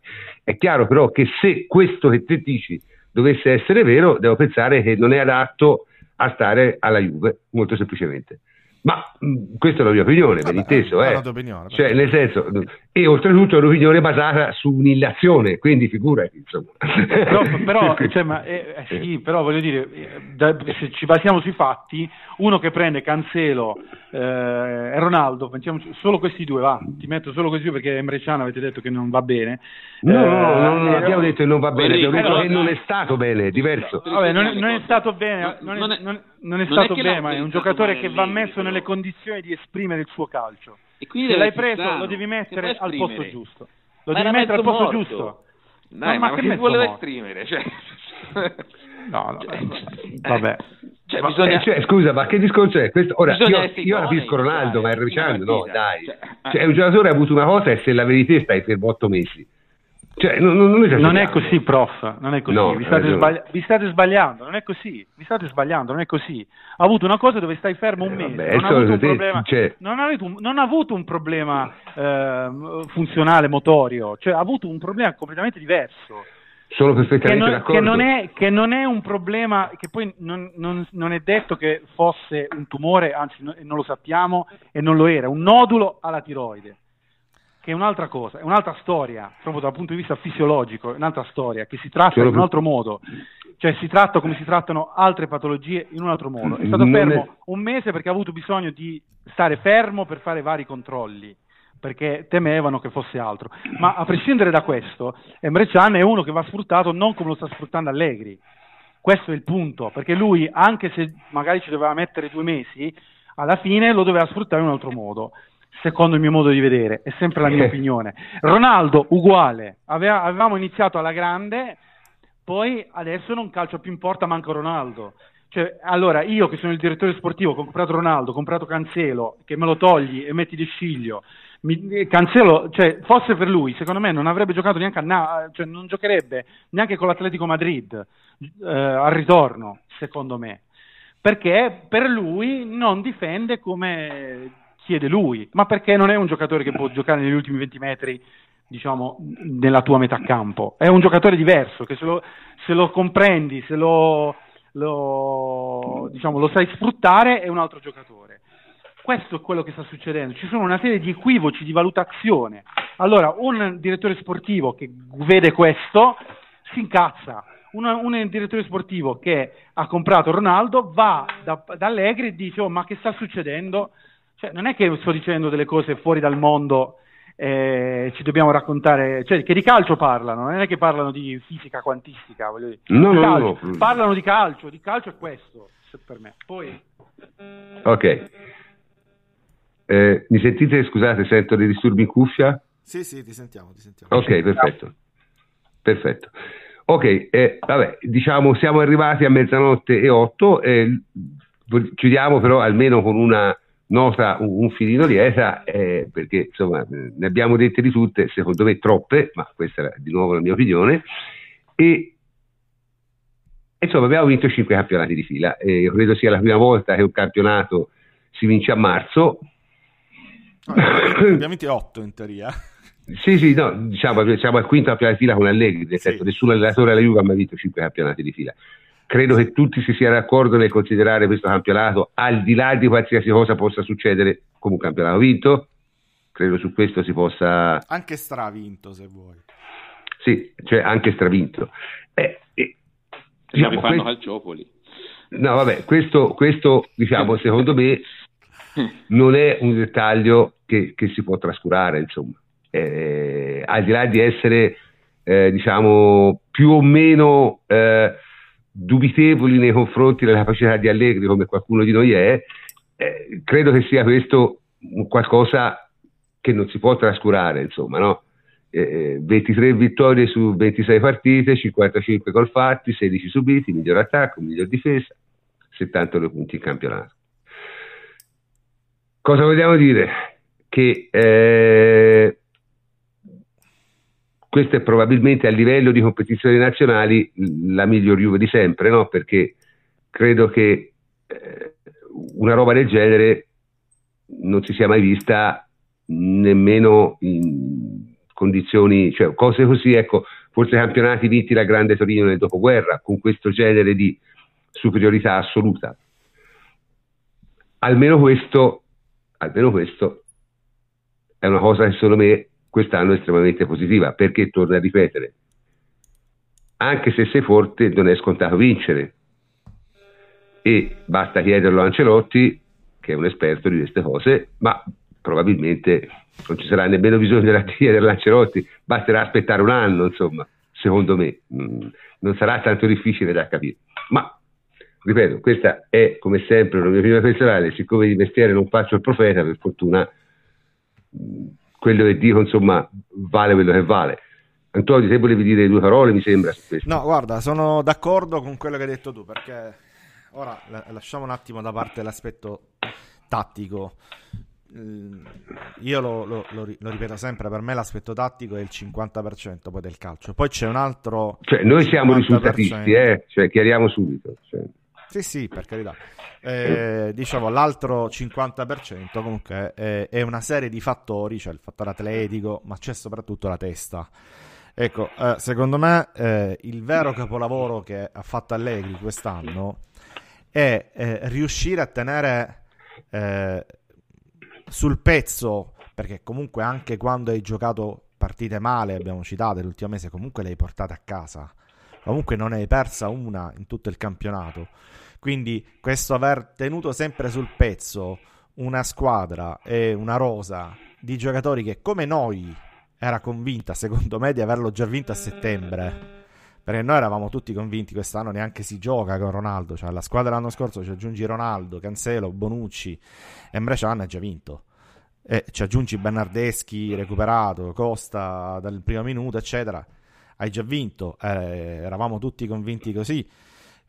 E questo paradossalmente rende le cose più difficili per un allenatore, cioè sul campo il 50% tattica è più facile, c'hai giocatori più forti, c'hai uno squadrone, c'hai eh, il meglio nettamente su piazza in Italia e quindi sei avvantaggiato, ma dall'altro lato è più difficile perché è molto, molto facile che dei giocatori eh, non abbiano quella voglia necessaria di giocare al 110%, di dare il 110% per vincere in una trasferta a Frosinone all'81esimo. Eh, del, all'81esimo dopo che la partita ti è andata male, eccetera. Non è così scontato e questo vuol dire che comunque c'è il lavoro dietro di Allegri, c'è il lavoro di aver tenuto comunque saldo un gruppo e di averlo portato fino al, al quinto scudetto di fila. Non è così facile vincere dopo che si è vinto tanto. Eh, non era facile dopo la botta dell'anno scorso riprendersi di nuovo la squadra e ricominciare, ricominciare nella maniera in cui eh, ha ricominciato la Juventus quest'anno, cioè asfaltando tutti. Eh, e quindi questo è un merito che gli va dato ad Allegri, nessuno glielo potrà mai togliere probabilmente, io questa è la mia opinione, qualche cosa si è rotta, come diceva Fleccio, nel finale e purtroppo ci va sempre di mezzo la Champions, io continuo a, a pensare Ma, ma perché quello. è più legata agli episodi, Antonio? Sì, perché sì, è più sì, legata agli episodi. No, ma eh, dicevo eh. anche nella testa dei giocatori, si rompe qualcosa con la Champions e questo l'ha detto anche Allegri. Eh, e quindi non sono così convinto. Ecco, questo è quello da valutare, se, con, se potrà ancora riciclarsi Allegri con, con la Juventus e, ri, e, riconquistare di nuovo il gruppo, ri, riprenderlo per mano per l'ennesima volta, per il nono eventualmente scudetto, però questo lo vedremo, eh, sarà oggetto probabilmente delle discussioni con, con Agnelli, però quello che è stato fatto in campionato assolutamente gli va... Gli, va, gli vanno dati i massimi dei meriti. Agnelli e Allegri, scusate, ha fatto un ciclo probabilmente irripetibile eh, e quindi è nella storia della Juventus e comunque vada a fine stagione secondo me merita il massimo degli applausi.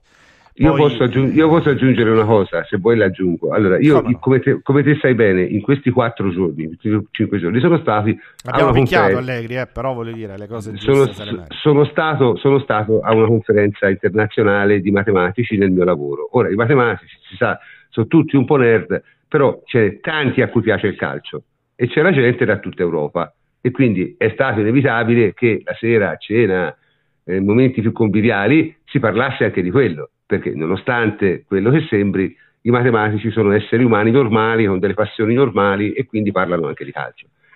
E tutti i miei amici stranieri appassionati di calcio mi hanno detto, ma voi in Italia siete completamente impazziti, cioè nel senso i tifosi della Juve in Italia sono completamente impazziti perché solo un pazzo totale si può mettere a discutere un allenatore che ha vinto quanto ha vinto Allegri.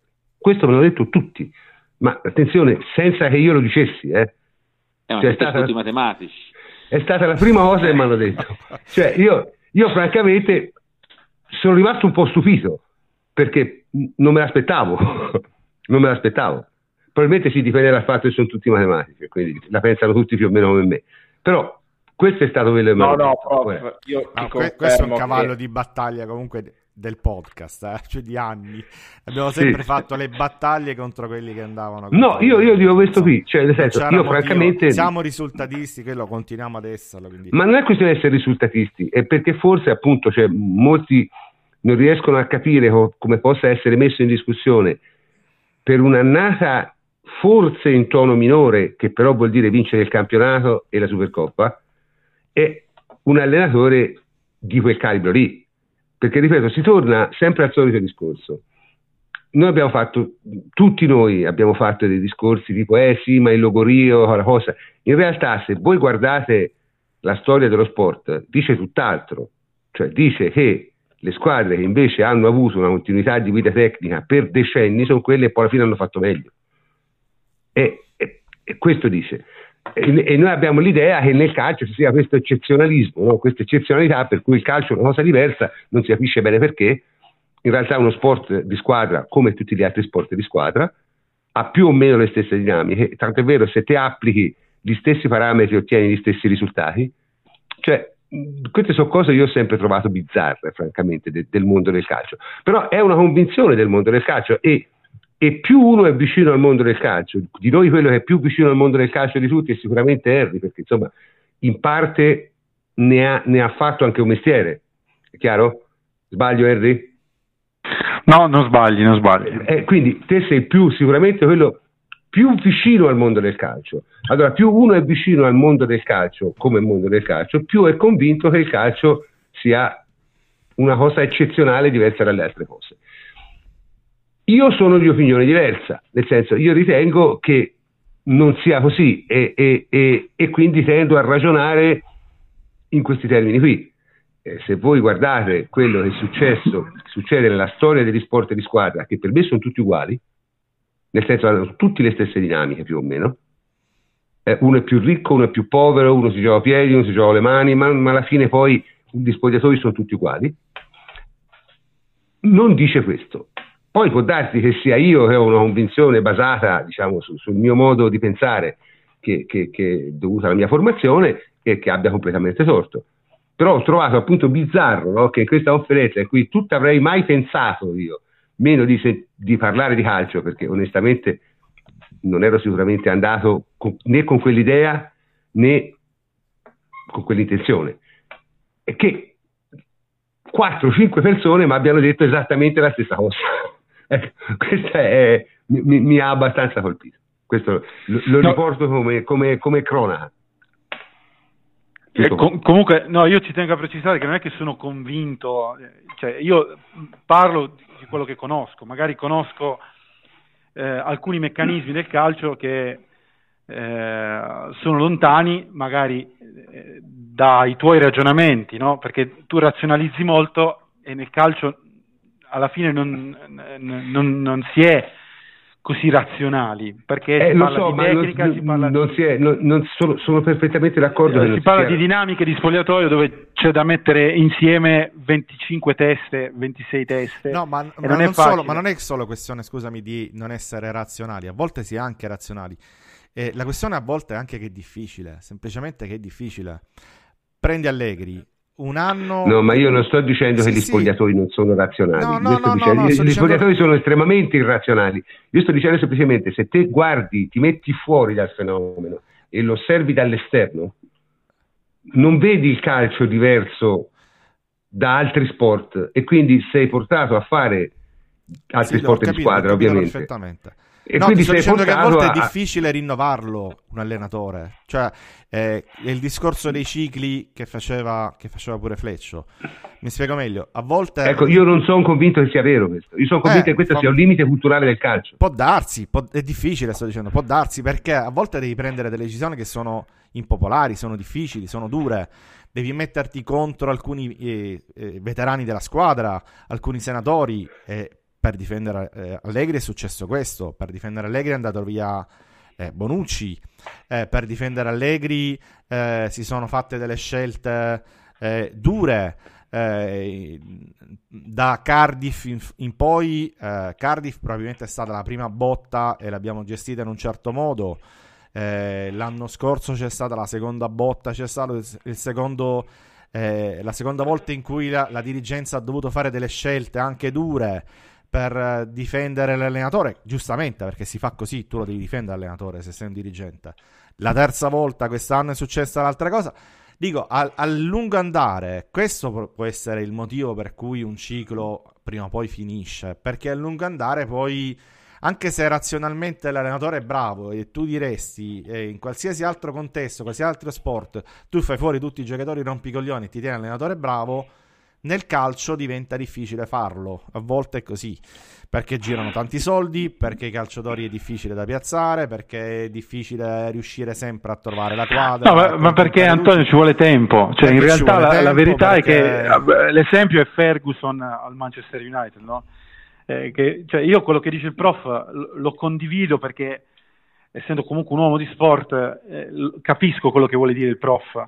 Eh, però, ehm, Ferguson... però nel, calcio, nel calcio, è di difficile applicazione, ma non perché, mh, perché le grandi squadre hanno, hanno, fretta, cioè la Juve se dovesse cambiare cioè deve mettere in conto che può stare due, tre anni senza vincere no, nulla. Il, il problema magari. è che Ferguson no? era Agnelli.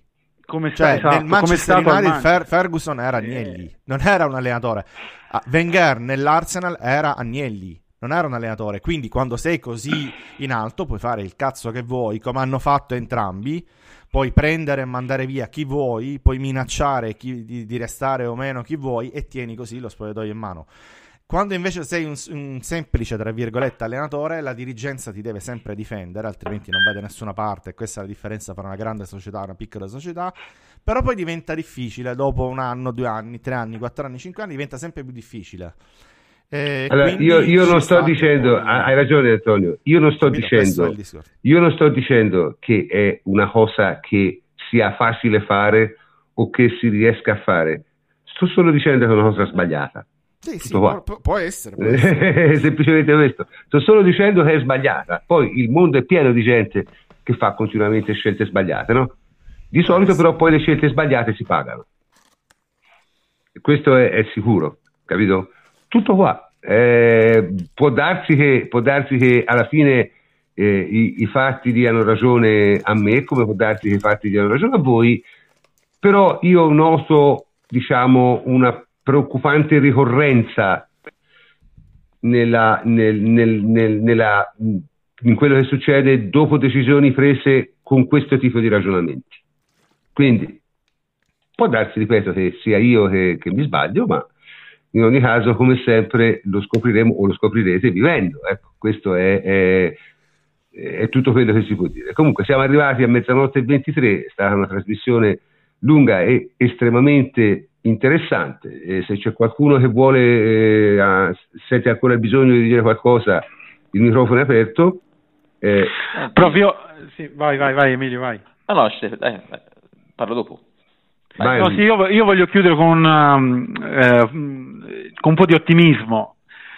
Allora, secondo me eh, la partita di ritorno è una partita mh, mm, diciamo non complicata no? eh, dal punto di vista dell'approccio perché noi dobbiamo attaccare Io, secondo me eh, se i giocatori si sono scrollati di dosso a Napoli perché c'è anche questa cosa che mi, mi ha fatto riflettere su questo Fleccio quando ha parlato di, anche di, eh, della mentalità di, di, qualcosa che non va anche a livello mentale perché non è possibile che la Juve giochi così male solo per, di, cioè, eh, così male solo per questioni tattiche.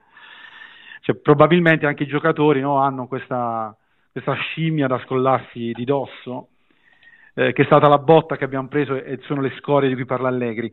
Secondo me se, se, la, se la, squadra eh, riesce a liberarsi e quindi di questo probabilmente faremo una grande partita e sono convinto che faremo una grande partita e, e ci potrebbe pure stare eh, che magari andiamo ai supplementari, ecco, perché fare tre gol all'Atletico è, è davvero complicato. Quindi secondo me mh, la partita di Napoli il, il, Borussia, il Borussia ne ha fatti quattro a una formazione che aveva giocatori migliori di quelli che l'Atletico può mettere in campo tra eh, dieci giorni. Eh. Io, io, dico, prof, cioè, se, secondo me se la partita di Napoli nello spogliatoio ha avuto un, dice oh ok ragazzi siamo tranquilli, lo scudetto l'abbiamo vinto, ora facciamo questo, cioè se è scattata questa cosa nello spogliatoio probabilmente si siedono a tavolino con l'allenatore e, e pensano bene al tipo di partita che devono fare. Mm, ci sta che la Juve, perché la Juve ha delle qualità incredibili e, e quindi ha tutte le possibilità per andare a, a fare questo tipo di partita e vincerla. Speriamo, speriamo, siamo... Emilio, cosa volevi dire te? Sì, qualcosa di simile, anche se eh, dal mio punto di vista eh, io credo che, che, sia probabilmente l'ultimo anno di Allegri senza farne un errore, una cosa giusta o sbagliata, una cosa un po' fisiologica e per sua stanchezza, nel, nel senso ambientale perché comunque secondo me è un po' stanco sia di ingoiare sia di certi discorsi, sia di dover fare sempre certi sorrisi. Cioè, credo che Allegri si, sia un po' pieno e quindi questo possa anche influire negativamente sulle sue prestazioni come allenatore. Però io sul, sono, continuo a pensare che abbiamo circa un 40% di possibilità di passare.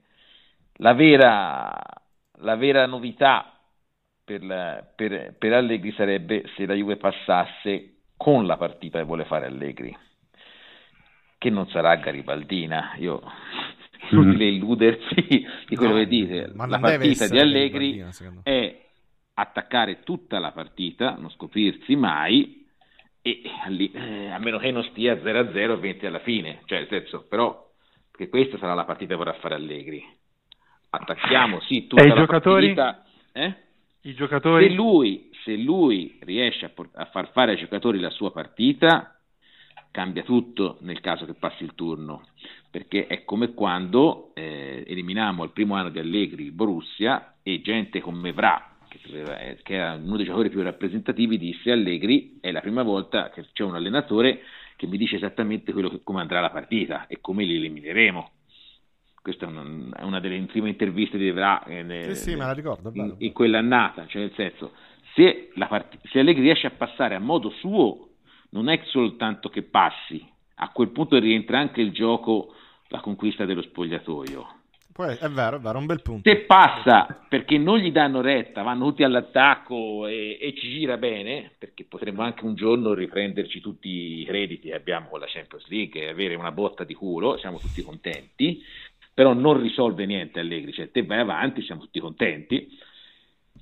Eh, quindi è un po' diverso, eh, se va male va male, però ripeto, io credo che Allegri farà di tutto per fare un certo tipo di partita e, e di convincere i giocatori che è vero che si può anche mettere in conto di prendere un gol, ma, no, ma anche in quel caso non la vorrebbe fare Garibaldina, cioè perché, ah, l'ha, 4, detto, l'ha detto chiaro, l'ha detto, cioè, ha detto è una partita che si potrebbe pure stare 0-0 al 70 esatto. Resta il fatto che se te fai un gol all'85esimo hai buonissime possibilità di farglielo negli altri 5 minuti perché è un gol sconvolgente in una partita del genere se fai un gol all'85esimo.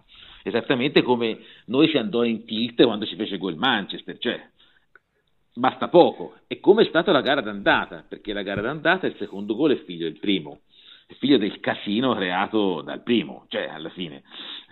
Quindi finché una squadra resiste, e loro verranno un po' a resistere, è un conto, poi no. Loro hanno, loro hanno, loro secondo me, allora l'unica cosa, io, io vorrei essere ottimista come te, non lo sono, eh, ma l'unica cosa che si può dire di quella partita è che all'Atletico mancherà l'unico giocatore che li avrebbe davvero messo in grado di stare dietro e aspettare. Costa, sì. Esatto.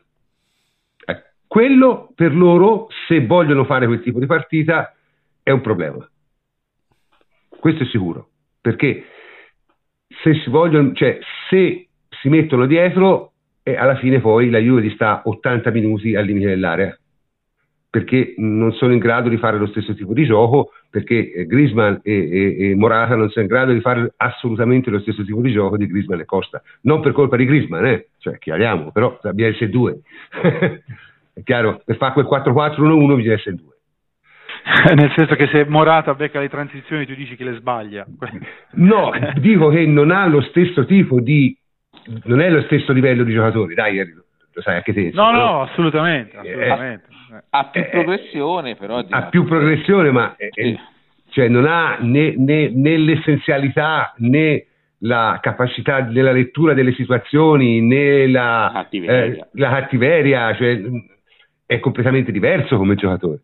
Quindi quello effettivamente per loro è un problema, potrebbe essere un problema se vogliono fare una partita difensiva.